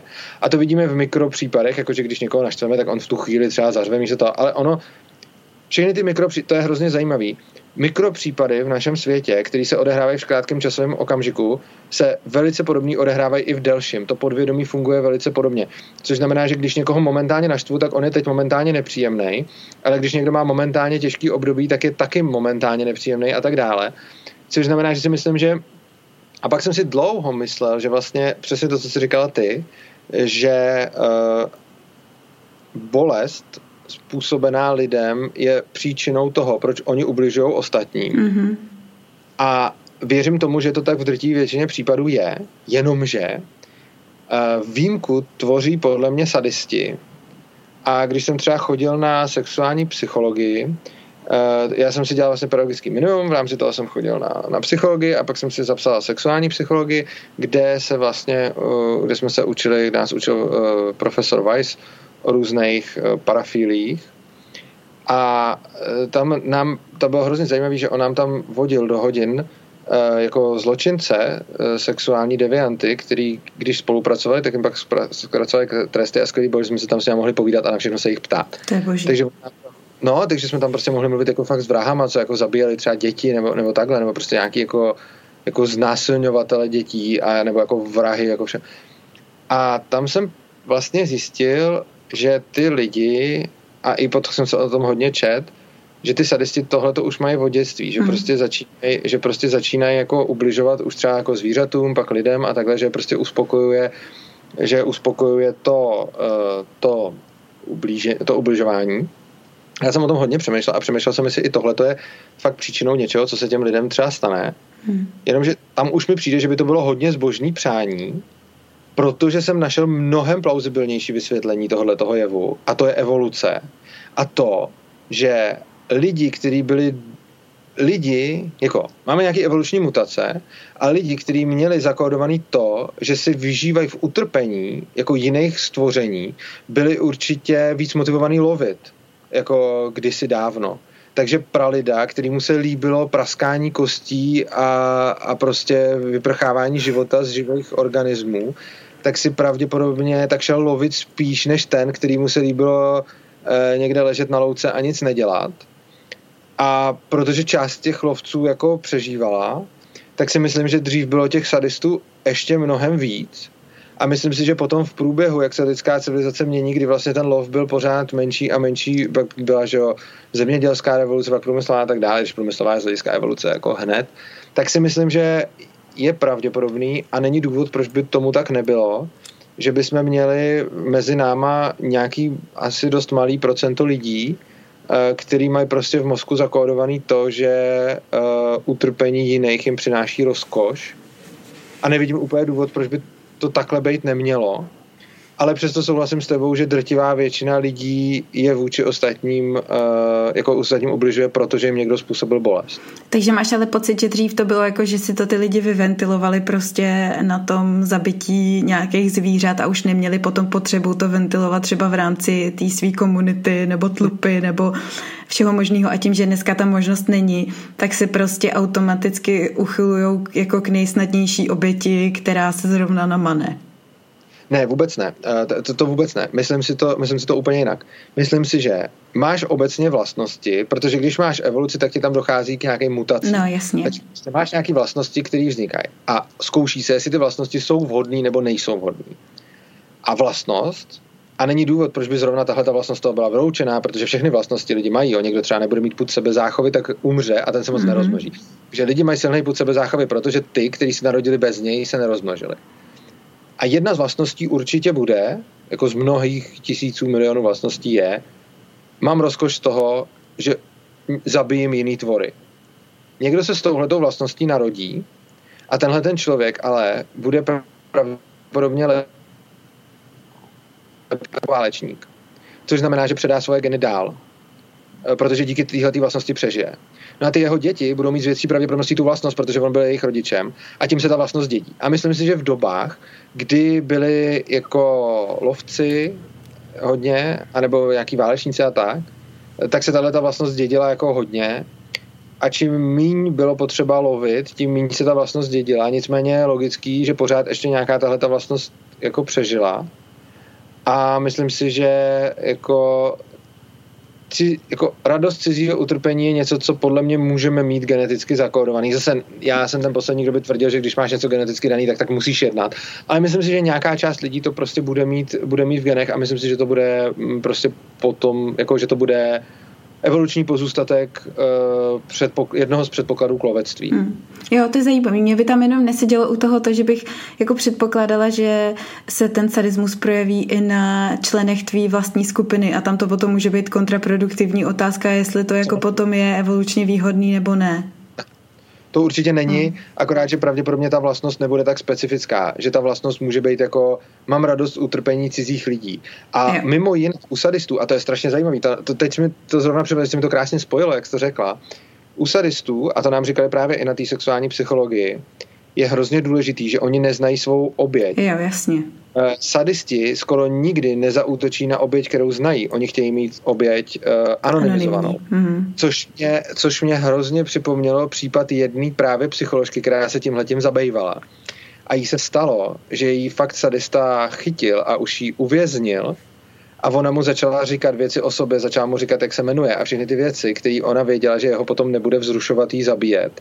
A on jí fakt na základě toho potom někde pohodil a nezabil jí protože jí to prostě zafungovalo. Takže i tohle to by odpovídalo tomu, že ten sadista nechce uh, jako ubližovat těm vlastním, ale chce ubližovat cizím. Hmm, zajímavý. Co jsme se dostali tady od, od eh, víru v Boha k sadistům. Takový jako oslý můstek dobrý. No, já když jsem mluvila o tom, že jako chci žít v nějakém světě a chci něčemu věřit, tak máš samozřejmě pravdu, že um, to si taky jako myslím, že není dobře právě být zase zamknutý v nějakém dogmatu.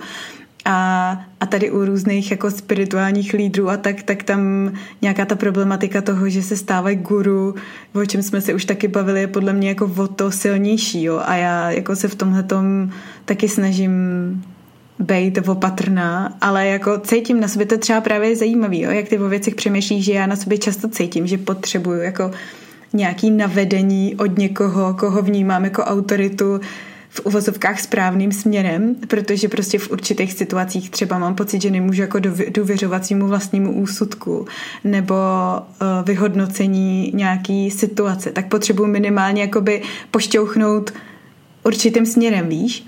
Ale um, to mě ještě teda přivádí na ještě další věc, na kterou jsem se tě chtěla zeptat a sice já, já teda ani nevím, kolik máš času, tak když tak mě někde potom utí. No. jo, dobrý. Uh, že jedním ze základních principů anarchokapitalismu je ten princip nenásilí, že jo, a neagrese. Ne. Neagrese, promiň, neagrese. A Ono to vlastně navazuje na, všech, co, na všechno, co jsme teď říkali, jo. ale do jaký míry máš jako důvěru v lidstvo, že je tohodle minimálně v současné situaci fakt jako schopný. A nebo možná, jestli jsme toho prostě vůbec schopný jako druh a nějakého stavu, kdy budeme neagresivní. Protože i když se vrátím k tomu, jak jsi mluvil i o svý vlastní skupině, kde máš nějaký libertariány, individualisty, který se prostě potom mezi sebou, sice možná jenom v online prostoru, um, prostě hádají a tak samozřejmě jako diskuze není násilí, jo, ale eh, často tyhle ty věci přerostou v něco, co už jako násilím být může, že jo. Teďko zase mám prostě na mysli třeba tu současnou situaci v Americe, kdy mně přijde, že se pořád točíme jako lidi v kruhu, že místo, abychom se právě nějak jako spojili a došlo nám, že nám všem jde vždycky o jednu a tu samou věc a že všichni chceme být akorát prostě jako pochopený, uznaný, milovaný a já nevím, jako žili spokojený život, tak se rozdělíme na ty tábory, které se mezi sebou mydlejí klackama, jo.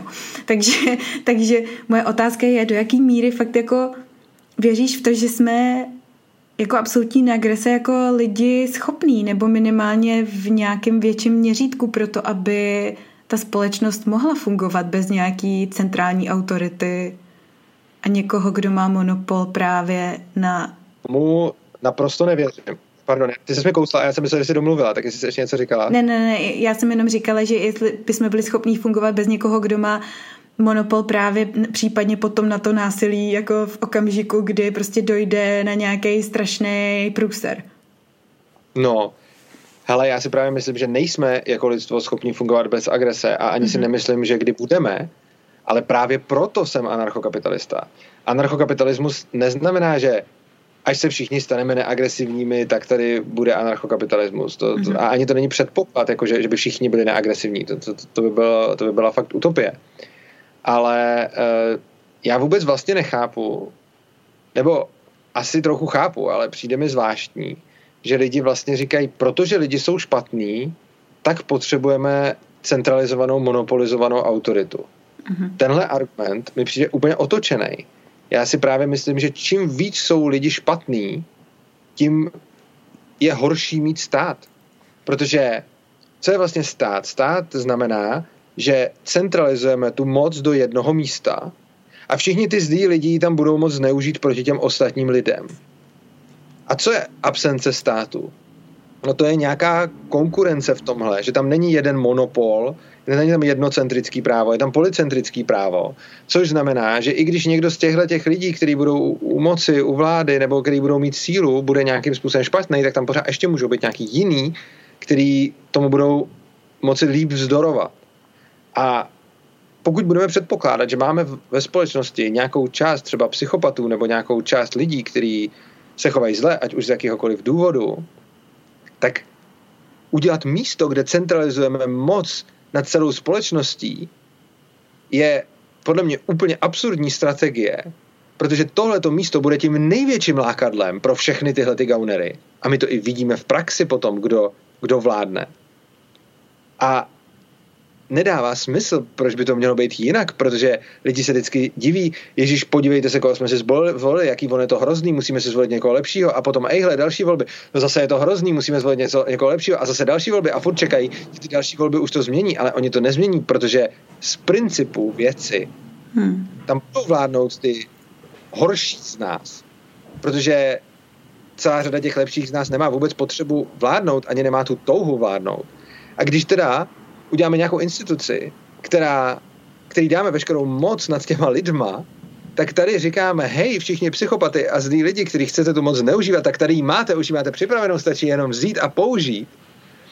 A já jsem přesvědčený, že právě, že ta otázka zní naopak, to není jako je lidstvo nebo už někdy bude dostatečně připravený na to, aby tady mohl být anarchokapitalismus. Ne, já si myslím, že když by bylo lidstvo úplně dokonalý a byli by tady sami andělé, tak potom by už ten stát nepáchal až takový zlo.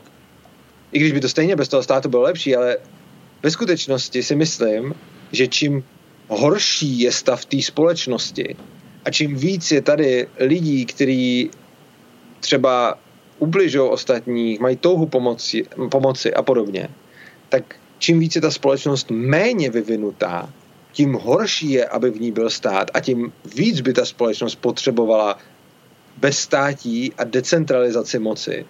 Protože když máš společnost, která je veskrz naskrz prolezlá něčím špatným, tak si můžeš být úplně jistá, že to, co bude jako první prolezeno tím špatným, bude ten stát. Takže když máš ve společnosti nějaký jako poměry lidí, kteří třeba nějaký lidi si fakt chtějí hledět svýho a nechtějí obližovat ostatním, tak to nebudou ty, kteří si budou uchopit moc, a pak tam máš lidi, kteří mají jako vlastnosti, že chtějí kontrolovat ostatní a chtějí nad nimi mít moc, tak ty přesně půjdou do toho státu. Což znamená, že když v té společnosti máme stát, tak ho vždycky budou mít v rukou ti nejhorší z nás průměrně. Ne, že by to tak jako muselo na 100% případů být, ale čistě statisticky budou u moci ti horší z nás. Hmm. A třeba schopní, často všeho schopní, ale ne ty dobrý lidi, protože kolik, a ať už si vezmeš nějakých jako osvícených lidí, kolik, kolik z osvícených lidí, ať už z nějakých zenových mistrů, nebo z nějakých osvícených jako křesťanů, nebo prostě z nějakých lidí, kteří jsou jako fakt, kteří chtějí pomáhat ostatním, kolik z nich by přijalo post předsedy vlády a kolik naopak z lidí, kteří jsou skorumpovaný a korumpující a kolik z nich by přijalo post předsedy vlády a ještě by si u toho mnulo ruce.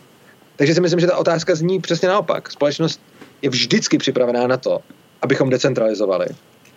A naopak si myslím, že čím hůř je na tom ta společnost, tím víc potřebuje decentralizaci. A ona samozřejmě to není tak, že by ta decentralizace z toho udělala ráj na zemi.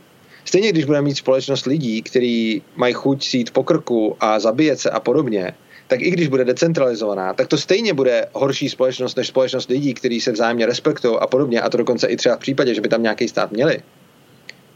Tak já neříkám, že každá společnost, kde nebudeme mít stát, bude každá lepší než každá společnost, kde máme stát. Ale říkám, že každá společnost bude bez státu lepší než s ním a zároveň říkám, že čím větší, ve větších problémech, zejména etických a morálních, ta společnost je, tím větší škody tam může stát a její centralizace napáchat. Protože když máš člověka, který má respekt k ostatním a že si myslí něco jiného a nechá je bejt, tak když tenhle člověk má v rukou stát, tak s ním nenapáchá za stolik škod. A když je v decentralizované společnosti, tak taky nenapáchá škody. Oproti tomu, když máš člověka, který má pocit, že musí ostatním vnutit to, co je správný a to, jak vidí svět on a nechce je nechat, aby si to dělali po svém, tak takový člověk nebude až tak nebezpečný v decentralizované společnosti, ale bude zatraceně nebezpečný v centralizované společnosti. Hmm. A když mluví o tom, že potřebujeme vládu proto, že lidi jsou zlí nebo špatní, nebo že se jim nedá věřit, tak já se ptám, koho budete mít v té vládě. Tam budou taky lidi. A pokud spochybňujete jako lidskost a pokud spochybňujete dostatečnou dobrotu lidí, pak argumentujete zejména proti státu a vládě. Hmm, hmm. Já myslím, že jako pro lidi a pro mě teda osobně tak je jenom hrozně těžko představitelný to, že já mám vlastně možná pocit a, a je to jenom nějaká jako emoce, jo, která není ničím podložená, protože prostě jako v žádném jiném systému, než ve kterém žijem, jsem nikdy nežila a je to pro mě vlastně jako těžko představitelný tím pádem. Ale mám vlastně pocit, že jako takhle decentralizovaná společnost by vlastně byla svým způsobem jako hrozně opuštěná. Víš, jako že by byla individualizovaná, že, že přestože já vím, a to si může kdokoliv poslechnout v těch tvých přednáškách uh, v Polis, kde jdeš velmi do detailu ohledně problematiky třeba právě práva a vymáhání práva v rámci anarchokapitalismu a tak, tak to je jenom jako tady pro info, kdyby to někoho zajímalo, protože to tady nebudeme rozebírat na dvě a půl hodiny eh, téma jenom samo o sobě. Jo.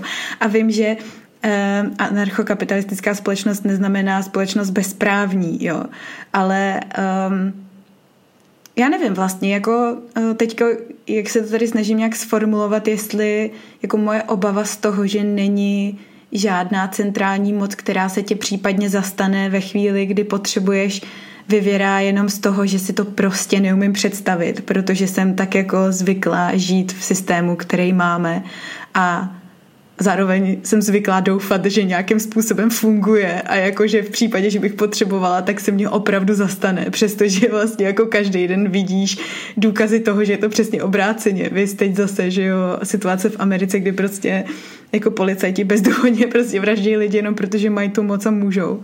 Přesně. Tak uh, Nevím, jako mysl, myslíš si, že, že mají lidi s těma těma myšlenkama a, a, a s myšlenkou vůbec jako rozpuštění státu a decentralizace problém právě protože je to vlastně hrozně těžké si představit, jak by ten život vypadal, nebo je to jako, čím, čím to je, že je to tak jako neuchopitelný? Jo, teď jsem řekl několik věcí, na které chci reagovat. Vezmu to o ty nejkratší. V Americe policajti zabíjejí lidi už strašně dlouho a teď se jenom zmedializoval jeden případ. Obecně policajti zabíjejí lidi a je to fakt velký problém. A lidi to nechtějí vidět a neustále to omlouvají. Hmm. A teď se jako jeden příklad zmedializoval, ale takových případů je, jako, to, těch jsou mraky prostě, jenom se nepovedlo je takhle dobře prodat. Uh, co se týče toho, jak jsi mluvila o tom, že si ne, třeba nemůžeš představit decentralizovaný právo, nevím, jak to máš představivostí ty, ale třeba já, já si osobně myslím, že mám skvělou představivost a fantazii, a přesto představa decentralizovaného práva pro mě byla jedna z nejkomplikovanějších, protože tím, jak žiju v centrickém právu a jsem na to zvyklý a jsem na to naučený, tak domýšlet ten model decentrického práva jako do detailu mi trvalo roky. A stejně tam jako stejně pořád ještě, když o tom mluvím a diskutuju, tak uh, se v tom pořád jako moje představa toho modelu ještě není tak, uh, tak jako ideální. A vlastně, no, jakože obecně nejtěžší na celém anarchokapitalismu je pro mě představa policentrického práva prostě. To je, eh, to je nejtěžší mentální cvičení a já sám si troufám tvrdit, třeba anarchokapitalistou bude nějak přes 10 let a troufám si tvrdit, že třeba až posledních pět let mám nějakou jsem schopen si představit ten model decentrického práva tak, abych v něm mohl nějak aspoň rozumně operovat, ale rozhodně to ještě není dokonalý a bude to pravděpodobně práce na celý život. Takže určitě představit si decentrický právo, jako, de, jako policentrický právo je, je těžký. A protože jako decentralizovat lze lecos, ale přesně ta představa toho práva je asi ta, ta nejsložitější. No a jak si říkala o tom, že by lidi byli izolovaní v té decentralizované společnosti. Já jsem na to... Opuštěný, opuštěný. opuštěný Jo, já jsem tím chtěl, já jsem chtěl hrozně jako zareagovat abstraktně, protože je to pro mě přirozený. Eh, já hrozně rád analyzuju a následně abstrahuju a pak se pohybuju v těch modelech. A hodně lidí mi říká, ukazuj to víc na příkladech. A já na to vždycky zapomínám, protože pro mě příklady jsou o ničem. Mě, když někdo dá příklad, tak mi to moc nepomáhá. Já, potřebuji, já si s ní stejně musím nakonec udělat ten model, takže a tohle to mi právě říká jedna moje dobrá kamarádka, ona říká, vysvětluji na příkladech, která mě teď bude pišná, protože ti to odpovím na příkladu, i když je to pro mě nepřirozený. Podívej se na úplně nejvíc decentralizovaný projekt lidstva, nebo jeden z nejvíc decentralizovaných projektů lidstva, internet. Jsou tam lidi opuštěný, Myslím, že je to právě opak. Jako. No hele, ale to je právě třeba diskutabilní podle mě. Jo? Teď ne, nemyslím teda internet, ale sociální sítě. Jo? Že ty mně přijde, že třeba do jisté míry nějakou jako lidskou osamělost a opuštěnost vlastně dost amplifikují v mnoha případech. Uh, tam jde o to, tam to, o čem mluvím, je opuštění v rámci toho prostředí jo. a ne toho, jak se, jak se cítíš jako, jako člověk, protože tam, tam to, co podle mě může amplifikovat lidskou opuštěnost, ale zase si myslím pouze v případě, že to děláme špatně a že s tím nepracujeme. Jo. Já třeba, uh, no, to, no, sociální sítě jsou, jsou zajímavý, zajímavý téma. Uh, strašně moc lidí si stěžuje na sociální sítě, a vždycky říkají, tam jsou samý povrchní věci, je tam bulvár, obrázky prostě nějakých zvířat a podobně. Já nemám na sociálních sítích žádný bulvár, ani nemám obrázky zvířat a podobně. Já mám na sociálních sítích samý libertariánský články, protože tam čtu libertariánský články a klikám na ně. Ta sociální síť dá každému to, co chce. A když mi přijde člověk a řekne, Facebook je povrchní a dává mi tam samý bulvár, no to je proto, že čteš samý bulvár, že jo? Tak ti to tam potom logicky ukazuje to, co, to, co ty čteš. To je prostě ten sociální sítě obraz tebe. A když ještě pracuješ s tím, jak pracují ty algoritmy, tak si z toho můžeš udělat úžasný nástroj. Takže jako obecně sociální sítě jsou skvělý nástroj, pokud nad tím přemýšlíš a nenecháš je, aby ovládli tebe, ale ty ovládáš je a používáš je tak, jak potřebuješ. A samozřejmě to jde. A úplně stejně jako pocit osamělosti si můžeš vypěstovat, pokud věnuješ ten čas blbě, ale já třeba bych si dokázal pocit osamělosti vypěstovat daleko líp jinak. Třeba pro mě je pocit souznění ten, když mám hodně hluboký vztahy s několika lidma, ale kdybych třeba já změnil tu strategii a já jsem se k tomuhle taky musel jako v průběhu života dostávat. A měl bych spoustu známých, s kterými můžu kdykoliv jít na pivo, kdykoliv s nimi můžu, jako budou mě jít rádi, budu tam oblíbený, budou mě zvát na party a na, na všechno možný. A budu každý pár dní s někým někde, tak se budu cítit strašně osamělej potom. Hmm. Protože z, nich, z těch lidí nebudu mít hluboký spojení. Je. A, a to ale neznamená, že to ale neznamená, že takhle je to správně nebo ne, to je prostě moje nastavení. Já na to, abych se necítil osamělej, nepotřebuju mnoho lidských kontaktů, ale potřebuju málo velice hlubokých kontaktů, jinak si připadám osamělej. Oproti tomu jsou ale lidi, kteří nevyhledávají hluboký kontakty z různých důvodů a jejich lékem na osamělost je mít hodně lidí. Hmm.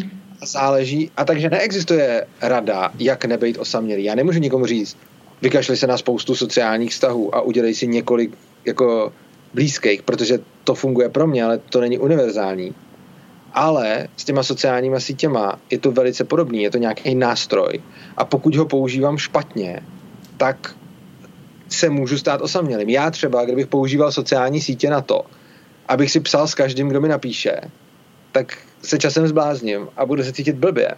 Oproti tomu já používám sociální sítě jednak k práci a je to úžasný způsob, jak můžu spojit práci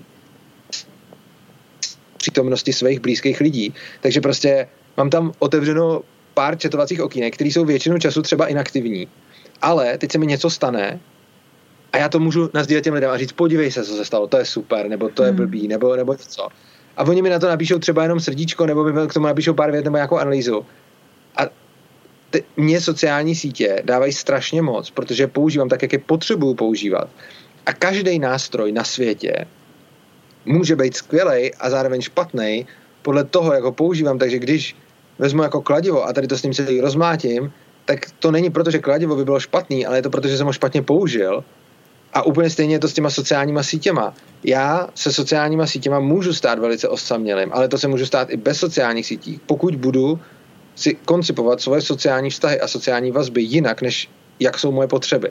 A je hrozně důležitý být v kontaktu se svýma potřebama a nekopírovat je od jiných. Lidi mají nějaké potřeby stejný, ale strašně moc lidí dělá to, že vidí ostatní lidi, kteří mají nějaké potřeby a mají pocit, že budou šťastní, když si naplní potřeby těch druhých lidí, protože oni jsou taky šťastní. Jenomže to není cestou ke štěstí. Cestou ke štěstí je zjistit, jaký já mám potřeby a naplňovat si ty svoje potřeby a ignorovat to, jaký mají potřeby nějaký úplně jiný lidi, protože to mě nemusí zajímat. A to a ten recept na štěstí je kombinace uspokojování mých potřeb a potřeb mých blízkých tak, aby se to netřískalo. A k tomu můžou být sociální sítě skvělým nástrojem, ale taky k tomu můžou být úplným peklem, ale to samé dá se říct o telefonu, a to samé dá se říct o dopisech, to samé dá se říct o, úplně o všem prostě. A sociální sítě jsou velice mocný a rychlej nástroj, což znamená, že si s nima dokážu velice mocně a rychle podělat život, ale taky si ho dokážu velice mocně a rychle napravit. Rozdíl mezi sociálníma sítěma a klasickýma dopisama je v rychlosti a možnostech, kdy i dopisama si můžu podělat život anebo si ho vylepšit, ale málo, protože jsou pomalí a sociálníma sítěma to můžu mnohem rychleji, což je super, pokud si to uvědomuju, pracuju s tím a pracuju se sebou, ale pokud jsem člověk, který nemá zájem čelit vlastní bolesti, který nemá zájem uh, zabývat se vlastníma potřebama, který nemá zájem poznávat sebe a zjišťovat, co vlastně chce, tak potom sociální sítě špatně použitý jsou symptomem toho, že nepracuju se sebou a oni mi dají velký zrcadlo, takže je to vlastně ještě jako super, takže je to jakoby o to lepší, protože dostanu mnohem větší kick jako.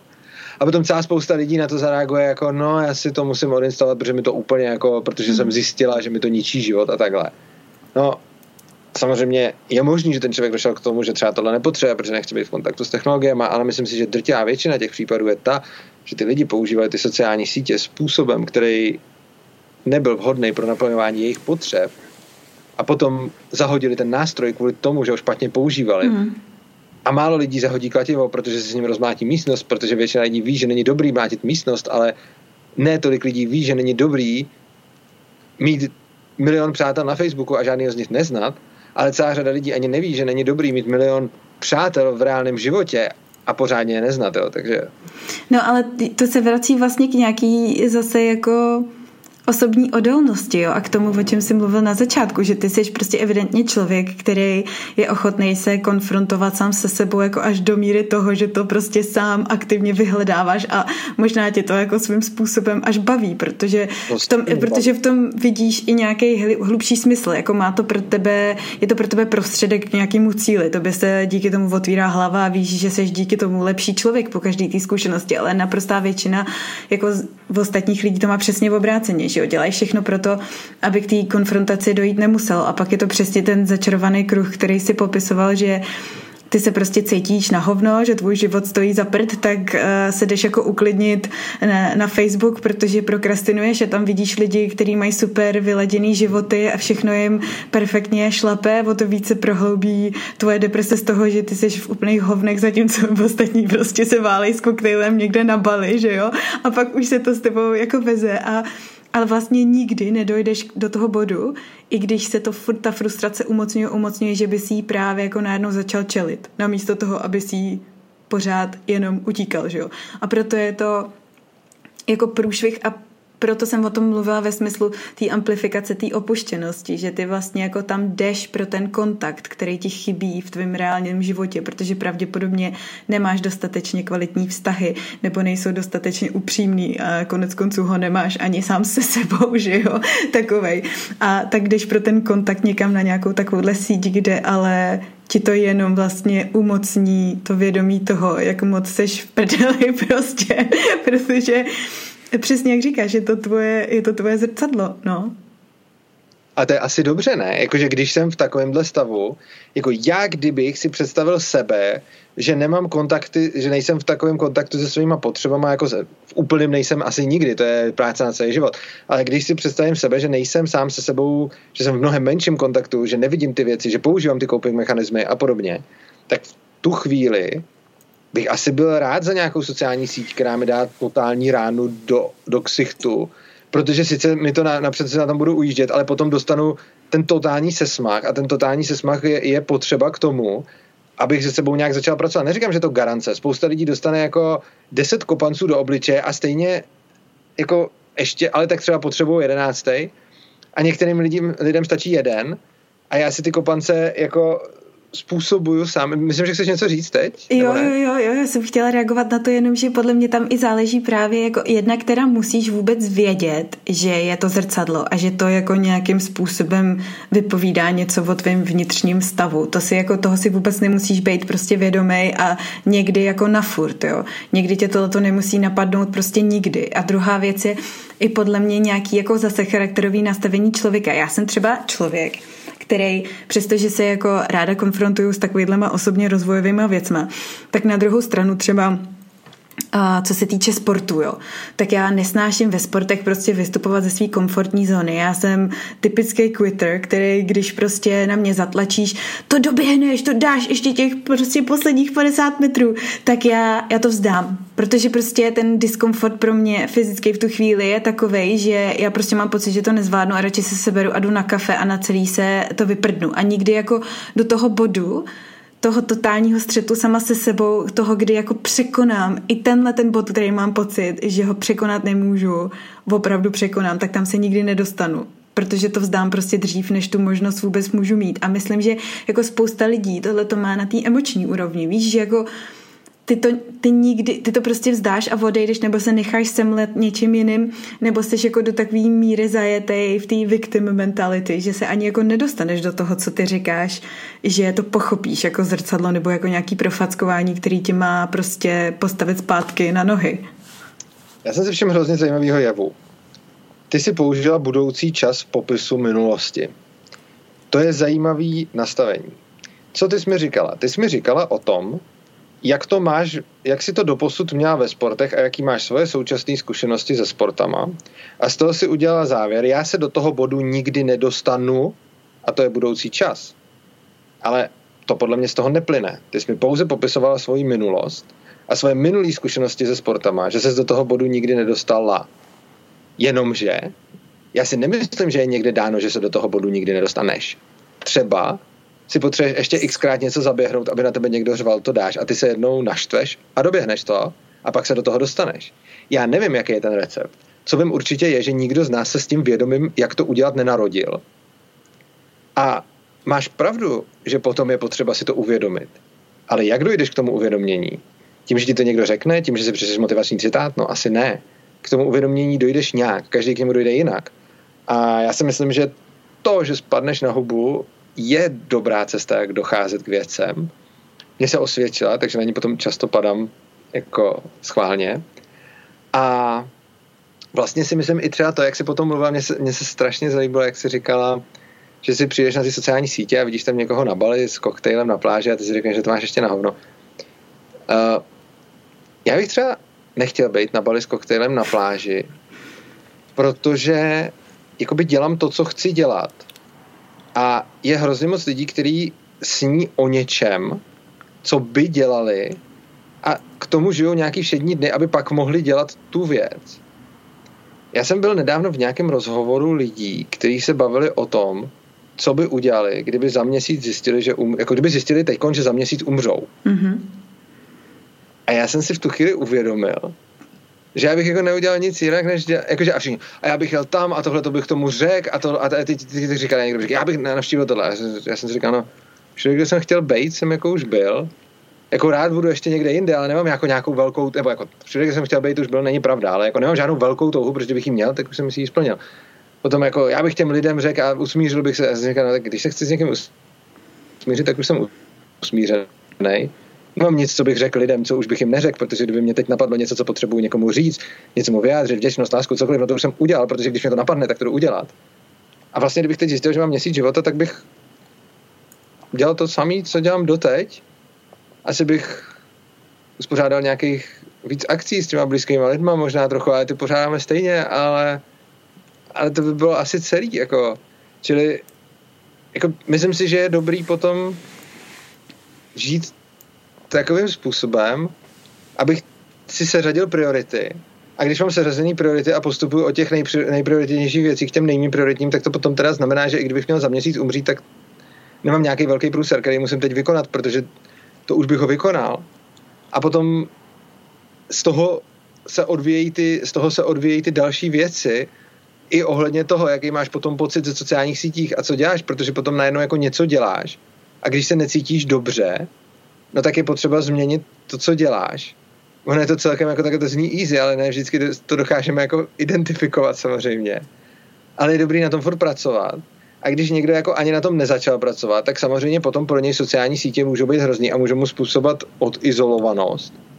Jenomže stejně si myslím, že eh, ten člověk, tak jeho problémem nejsou sociální sítě. Ne, jeho problémem je nějaký nekontakt sám se sebou a se svýma potřebama. A, a to, že se dostatečně nezná. A potom pak přesně jako tomu dáš do ruky lecos a on se s tím může jako zranit, že? Mm-hmm. A myslím, že ten problém není v těch nástrojích, ale v těch lidech. No. Jo, jo, Nebo problém, jo, jo. že ty lidi ty, ty nástroje neumí používat. Což mě vede potom k tomu, k té decentralizaci, o které jsem mluvila.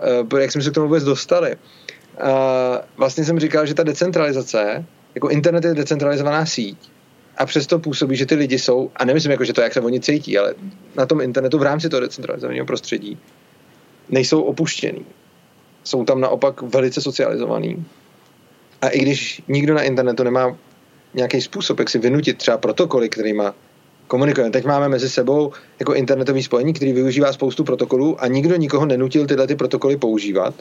Přesto je lidi používají a tím se spolu na tom internetu domluví. Ty servery, přes kterými komunikujeme, se domluví, protože dobrovolně používají nějaký protokoly a nemuseli, ale dělají to v decentralizovaném prostředí proto, aby jsme my dva spolu mohli mluvit.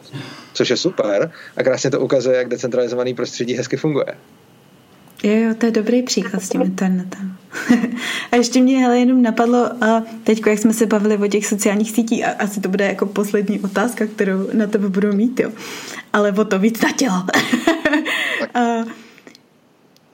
Mně přijde, že ty jsi právě jako hrozně sebejistý člověk, jo, a evidentně jako odvážný v tom, že právě se konfrontuješ prostě sám se sebou a, a to je právě problém jako většiny nás ostatních lidí, který potom prostě zapředáváme do těch začarovaných kruhů na sociálních sítích a já nevím kde všude, protože to prostě chce odvahu a nějakou jako minimální sebejistotu, že to zvládnu, tu konfrontaci, ať už je s čímkoliv. A tak mě jenom napadá, jako máš nějakou oblast v životě, kde si nejseš sebejistý, kde se ti jako těžko překračuje ten vlastní stín a, a máš u toho stažený zadek prostě. no, já si ani nemyslím, že bych byl nějaký odvážný. Uh, jako, myslím si, že vlastnost odvahy je o schopnosti překonávání strachu, ale já, a to si myslím, že mám tak nějak možná naděleno, mám se asi prostě míň bojím, což znamená, že já ten strach nemusím moc překonávat, to by byla odvaha mně se prostě asi generuje trošičku méně než ostatním lidem, taky samozřejmě jak v čem, ale v těch věcech, o kterých mluvíš, se mi prostě jako méně vyskytuje, což znamená, že s ním že to není něco jako moje odvaha a práce s tím strachem, ale že to je prostě jenom absence toho strachu. Ale co se týče sebejistoty, tak jako ano, jsem sebejistý člověk, což si myslím, že pramení z toho sebevědomí. Často se říká, že lidi mají přehnaný sebevědomí. Já si myslím, že neexistuje nic jako přehnaný sebevědomí z toho důvodu, že sebevědomí je to, že na sebe nahlížím pokud možno objektivně a když mám přehnaný sebevědomí, tak je to zase jako chyba sebevědomí. Protože sebevědomí je to, že odhaduju svoje schopnosti a to, kdo jsem a mám ten dobrý odhad a vidím to na sobě a vidím, co zvládnu a co nezvládnu a dokážu to realisticky hodnotit. To je podle mě sebevědomí. To, že se podceňuju je podobný problém jako to, že se přeceňují. Mm-hmm. Takže přehnaný sebevědomí je jako taky, že to je nesebevědomí vlastně. Jo? Že prostě no, A jsou oblasti, ve kterých sám sobě hodně věřím, prostě v nějaký třeba logice a podobně, a v debatách a, a tak dále. V tom jsem sebevědomý, protože to umím, protože to dělám dobře a protože teda potom nemám vůbec žádný problém jako přijít k nějaký chybě nebo, nebo uznat tu chybu nebo, nebo prostě se nechat eh, přesvědčit, přeargumentovat a podobně, protože to pro mě není eh, není to pro mě bolestivý, protože v tomhle tom si hodně věřím. Ale samozřejmě mám oblasti, ve kterých já nedokážu tak dobře odhadovat svoje schopnosti, protože jim tak dobře nerozumím. Mm-hmm. Jednou z těch oblastí je například empatie.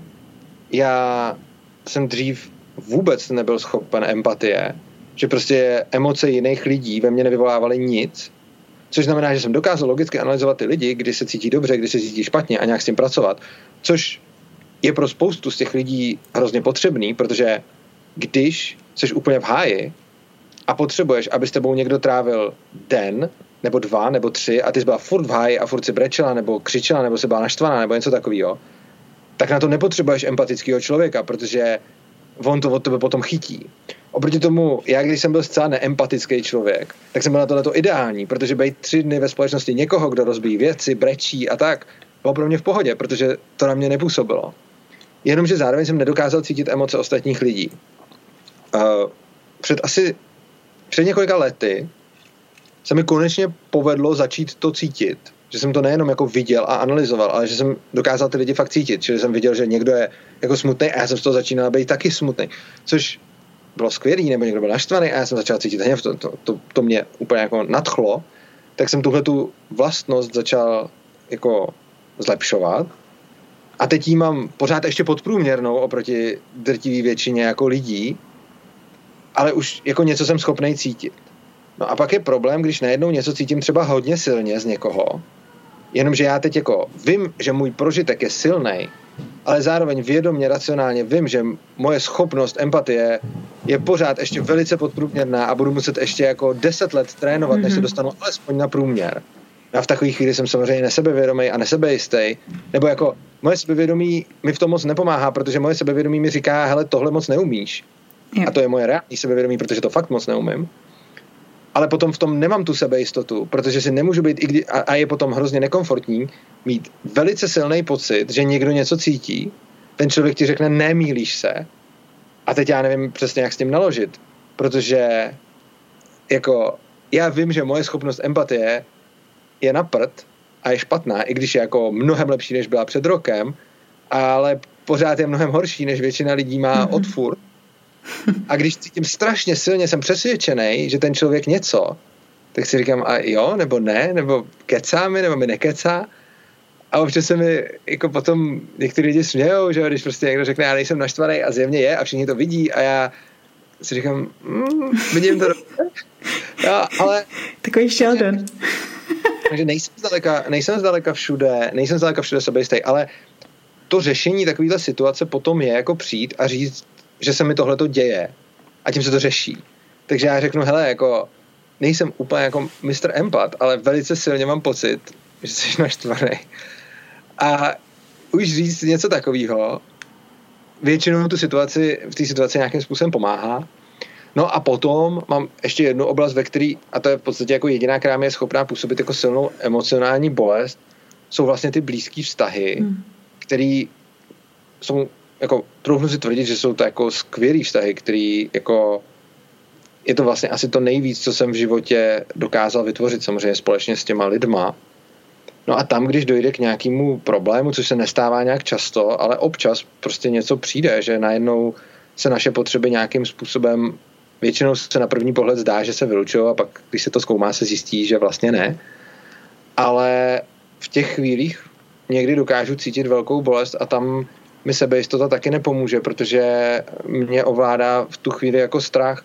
Takže když najednou zjistím, že s někým, kdo je mi strašně blízký, najednou máme nějaký jako výrazně různý jako životní potřeby, což se nám může docela stávat z toho důvodu, že všichni ty lidi, kteří jsou okolo mě, jsou hodně takový jako seberozvojáři a pracují na sobě, což znamená, že asi víc než statisticky se může stát, že najednou tvoje životní cesta se začne nějak jako měnit a teď, když to vypadá, že najednou ty životní cesty jsou nějaký nekompatibilní, tak se mě zmocní strach o ten vztah. Což konalost práce se sebou, protože určitě nějaký jako zenový mistři by mi vysvětlili, že na tom vztahu bych neměl pět a měl by pravdu a tak dále. Ale tím, že nejsem takovýhle zenový mistr, tak potom mám strach. A potom, i když mám třeba dostatek sebevědomí ohledně toho, že umím pracovat se sebou a se vztahama a s těma lidma a že dokážu jako spolupracovat a že dokážu nějakým způsobem jako s nima komunikovat o těch věcech, tak se stejně třeba bojím, že to blbě dopadne. Hmm. A tím, že se bojím, tak dělám chyby a tím vlastně ztratíš, jako když se bojíš, tak vlastně nemáš tu sebejistotu potom. Je, a, a já se dokážu o ty vztahy hrozně bát a tím pádem ta sebejistota mi potom moc nepomáhá, takže vlastně jako potom dokážu jednat přesně jako ten člověk, který je v bolesti, nesebejistý, takže jedna blbě, tím ještě zraňuje tě ostatní, tím se ještě celou tu situaci zhoršuje a tak dále. Ale vlastně zatím, kdykoliv se něco takového stalo, žádný takový vztah se mi nikdy jako nerozpad. A kdykoliv se něco takového stalo, tak něco takového potom byly ty nejcennější životní hmm. lekce, které jsem dostal. Ale ono dívat se na to zpětně je jako funny, ale potom, když je to v tu chvíli, tak je to oh. já, já. Ale jako vždycky chci a vždycky, když by se mě někdo jako zeptal, jako hele, chtěl by si radši mít mezi blízkými lidmi, jako kdo by ti byl víc podobný, tak ne, nechtěl. Prostě vždycky chci mít ty úplně odlišní lidi, protože s těma jsou to pak ty největší masakry, musíš se co nejvíc vysvětlovat. A oni se musí vysvětlovat a, musí, a tím se poznáváš, jo. Takže jsem za to, to jako rád. Ale jsem, jsem ale vidíš, to je, to je fascinující třeba s tou empatí, protože já to mám teda asi přesně v obráceně. Já jsem jako člověk, který, který bych řekla, že má empatii vyvinutou velmi silně, někdy možná až moc. Že přesně si pak jako bereš osobně věci, které se tě vůbec netýkají a nemají na tebe vůbec žádnou spojitost, ale prostě automaticky jako někdy se dostaneš do takového vnitřního emočního zmatení, že najednou nevíš, jako co je tvoje emoce a co je emoce nějakého člověka, kterou jsi jako nabral na sebe prostě. A a přesně potom pozbývám jako to, co popisuješ ty, že v sobě máš nějak přirozeně eh, tu sebejistotu ve smyslu nějaký právě jako nějakého logického uvažování a přesně tyhle tý schopnosti jako konfrontace se s věcma a přímo čelně a podobně. Je to, jako, je to fascinující, jak vlastně jako každý je, jak kdyby rozstřihal nějaký obrázek, tak jeden je z pravýho rohu a druhý je z levýho rohu a a tak já to na úplně vidím, že ty budeš ten, ten člověk z té druhé strany toho spektra. Mimochodem, já jsem dlouho přemýšlel o tom spektru, co to je. A mám jednu takovou teorii, k který postupem docházím, pár let už si potvrzu, jako se mi jako vybavuje, ale ještě jako nemůžu to říct jako s jistotou, ale jsem o tom docela jako přesvědčený, že to, co ty lidi rozděluje, to spektrum, kdy my dva jsme každý na jiné straně té škály, je citlivost těch lidí. Přičemž čím víc seš citlivá, tím lepší dokážeš dostávat věmy, ale tím hůř ty věmy dokážeš analyzovat a přemýšlet o nich, protože ta zvýšená citlivost znamená, že ti to všechno zasahuje. Oproti tomu, čím nižší máš citlivost, tím lepší seš analytik, protože se dokážeš od těch věcí oprostit. Ale tím hůř ty věci nasáváš, protože máš ten práh, kdy je nedokážeš jako získat. A já jsem byl extrémně necitlivý člověk, teď se posunu, pořád jsem jako pod průměrem, takže to, což ze mě dělá dobrýho analytika, ale špatného čtenáře lidí. Což jsem řešil s tím, že se hodně spojuju právě s lidma, jako seš ty, kteří jsou skvělí čtenáři a horší analytici. Ono to potom tvoří hrozně jako silný kombo, že ty lidi nasajou, co se děje a já jim to pomůžu zanalizovat. Ale to, k čemu se vlastně jako blížím, je samozřejmě, abych to dokázal sám, a došel jsem k tomu, že to nejde zároveň, že prostě, když jsi citlivá, tak nemůžeš analyzovat, protože do sebe nasáváš emoce jiných hmm. lidí. Ale zase na druhou stranu, když je nenasáváš, uh, tak nemůžeš získat ty informace. Oni když to jenom popíšou a s tím, to, s tím prostě nejde tak dobře pracovat. A to, co já se snažím naučit, je přepínat v sobě tu citlivost. To, jako mým cílem je umět si určit a umět se do toho kontrolovatelně přepnout. A to je to, co se učím. A jako jsem na tom rozhodně mnohem líp, než jsem byl před lety, ale ještě jako to není, ne, není to ten master skill, jak si ho představuju. Ale to si představuju je mít možnost uh, přepnout se do toho, abych byl citlivý a byl ze všeho úplně prostě v prdeli a nebyl schopný nic analyzovat a abych takhle vydržel prostě den, dva, tři, jak dlouho bude potřeba, hodinu nebo prostě podle situace. A potom se dokázal přepnout zpátky, analyzovat si ty věmy, které jsem načerpal a umět to takhle ovládat. Ale to je, je to strašně těžký, ale je to asi jedna z nejzábavnějších věcí, jaký jsem v životě objevil. Takže je to asi moje největší hra, kterou, kterou, teď, kterou teď jako už roky jako se sebou dělám a hrozně mi to baví. To je super. No já mám právě jako takový nástroj k té analýze třeba zrovna ty tarotové karty. Jako to přesně je úč, jako účel, který pro mě oni splňují, že když máš nějaký to e, emoční zahlcení, tak ty obrázky ti pomůžou nějak to pojmenovat, nějak to kategorizovat, aspoň jako částečně zanalizovat tak, aby ti to trošku dávalo smysl. je to super, takže to je vlastně pro emočnější lidi, ti to pomůže v té, ale no to je skvělý, to se mi líbí. No. To, to je hrozně hezký pohled. Dík. Hele, Urza, já ti hrozně moc děkuju, bylo to strašně přínosný a zábavný. Já jsem se tě chtěla ptát na úplně jiné věci, než na který jsem se tě nakonec zeptala. To je... Já jsem si tak nějaký o Ankapu spíš, ale ono, ono totiž, jak jsme se totiž začali bavit na tom samém začátku, tak to, co jsi mi říkala, mě potom jako donutilo, že už jsem se ani o Ankapu moc tolik bavit nechtěl. A radši o těchto, protože mě tyhle ty věci baví vlastně víc než Ankap ale já se s nima nerad prezentuju úplně veřejně, ale tak myslím, že tak všechno je někdy poprvé, no. Tak... Já to když tak všechno vystříhám, budeme z toho mít ne, 10 ne. minut. Já bych tě moc poprosil, kdyby si byla tak hodná, mohla bys to nestříhat, nebo to potřebuješ se stříhat? Ne, ne, ne, já to nestříhám nikdy. Pakliže no, si to, to vyloženě nepřeje ten člověk někde, že řekne něco, co radši nechce, aby zaznělo. Jo, tak já si explicitně moc přeju, aby si z toho vůbec nic nesestřídal a aby tak, jak to bylo, mi to potom celý poslala a já jsem si to mohl vyvěsit na, na, na svůj kanál. Samozřejmě až po tobě, až si to, až si to vyvěsíš ty. Jo, jo, jo. Hele, tak jo, tak já ti moc děkuju a ještě to budeme asi muset někdy zopakovat uh, víc o Ankapu, nebo ani ne tak o Ankapu, ale prostě o principech, o principech, na který jsem se tě chtěla ptát. Já jsem se tě chtěla ptát na rovno. To moje odpočování neustálý, to jsem byl já ten, kdo způsobil. Ne, ale to je, to, je, to je úplně v pohodě, protože mě to právě, to mě zajímalo nejvíc, jak přemýšlíš, protože mně přijde, že jako rozhovoru s tebou o Ankapu je všude strašně moc a kdo prostě chce, tak si to najde ale jako způsob, jakým právě přemýšlíš obecně, který se promítá do toho, jak mluvíš o Ankapu, mě vlastně zajímal mnohem, mnohem víc, protože, no, protože už to jako samo o sobě je hlavu otevírající zase. OK. Tak já ti taky děkuju, bylo to zábavný. Super, taky někdy zase znova. Ahoj. Tak se hezky, čau. Tak já doufám, že se vám dnešní kecání líbilo a že pro vás třeba bylo něčím inspirativní. Pokud jo, tak ho nezapomeňte šířit mezi svoje zpřízněné duše a klidně ještě dál.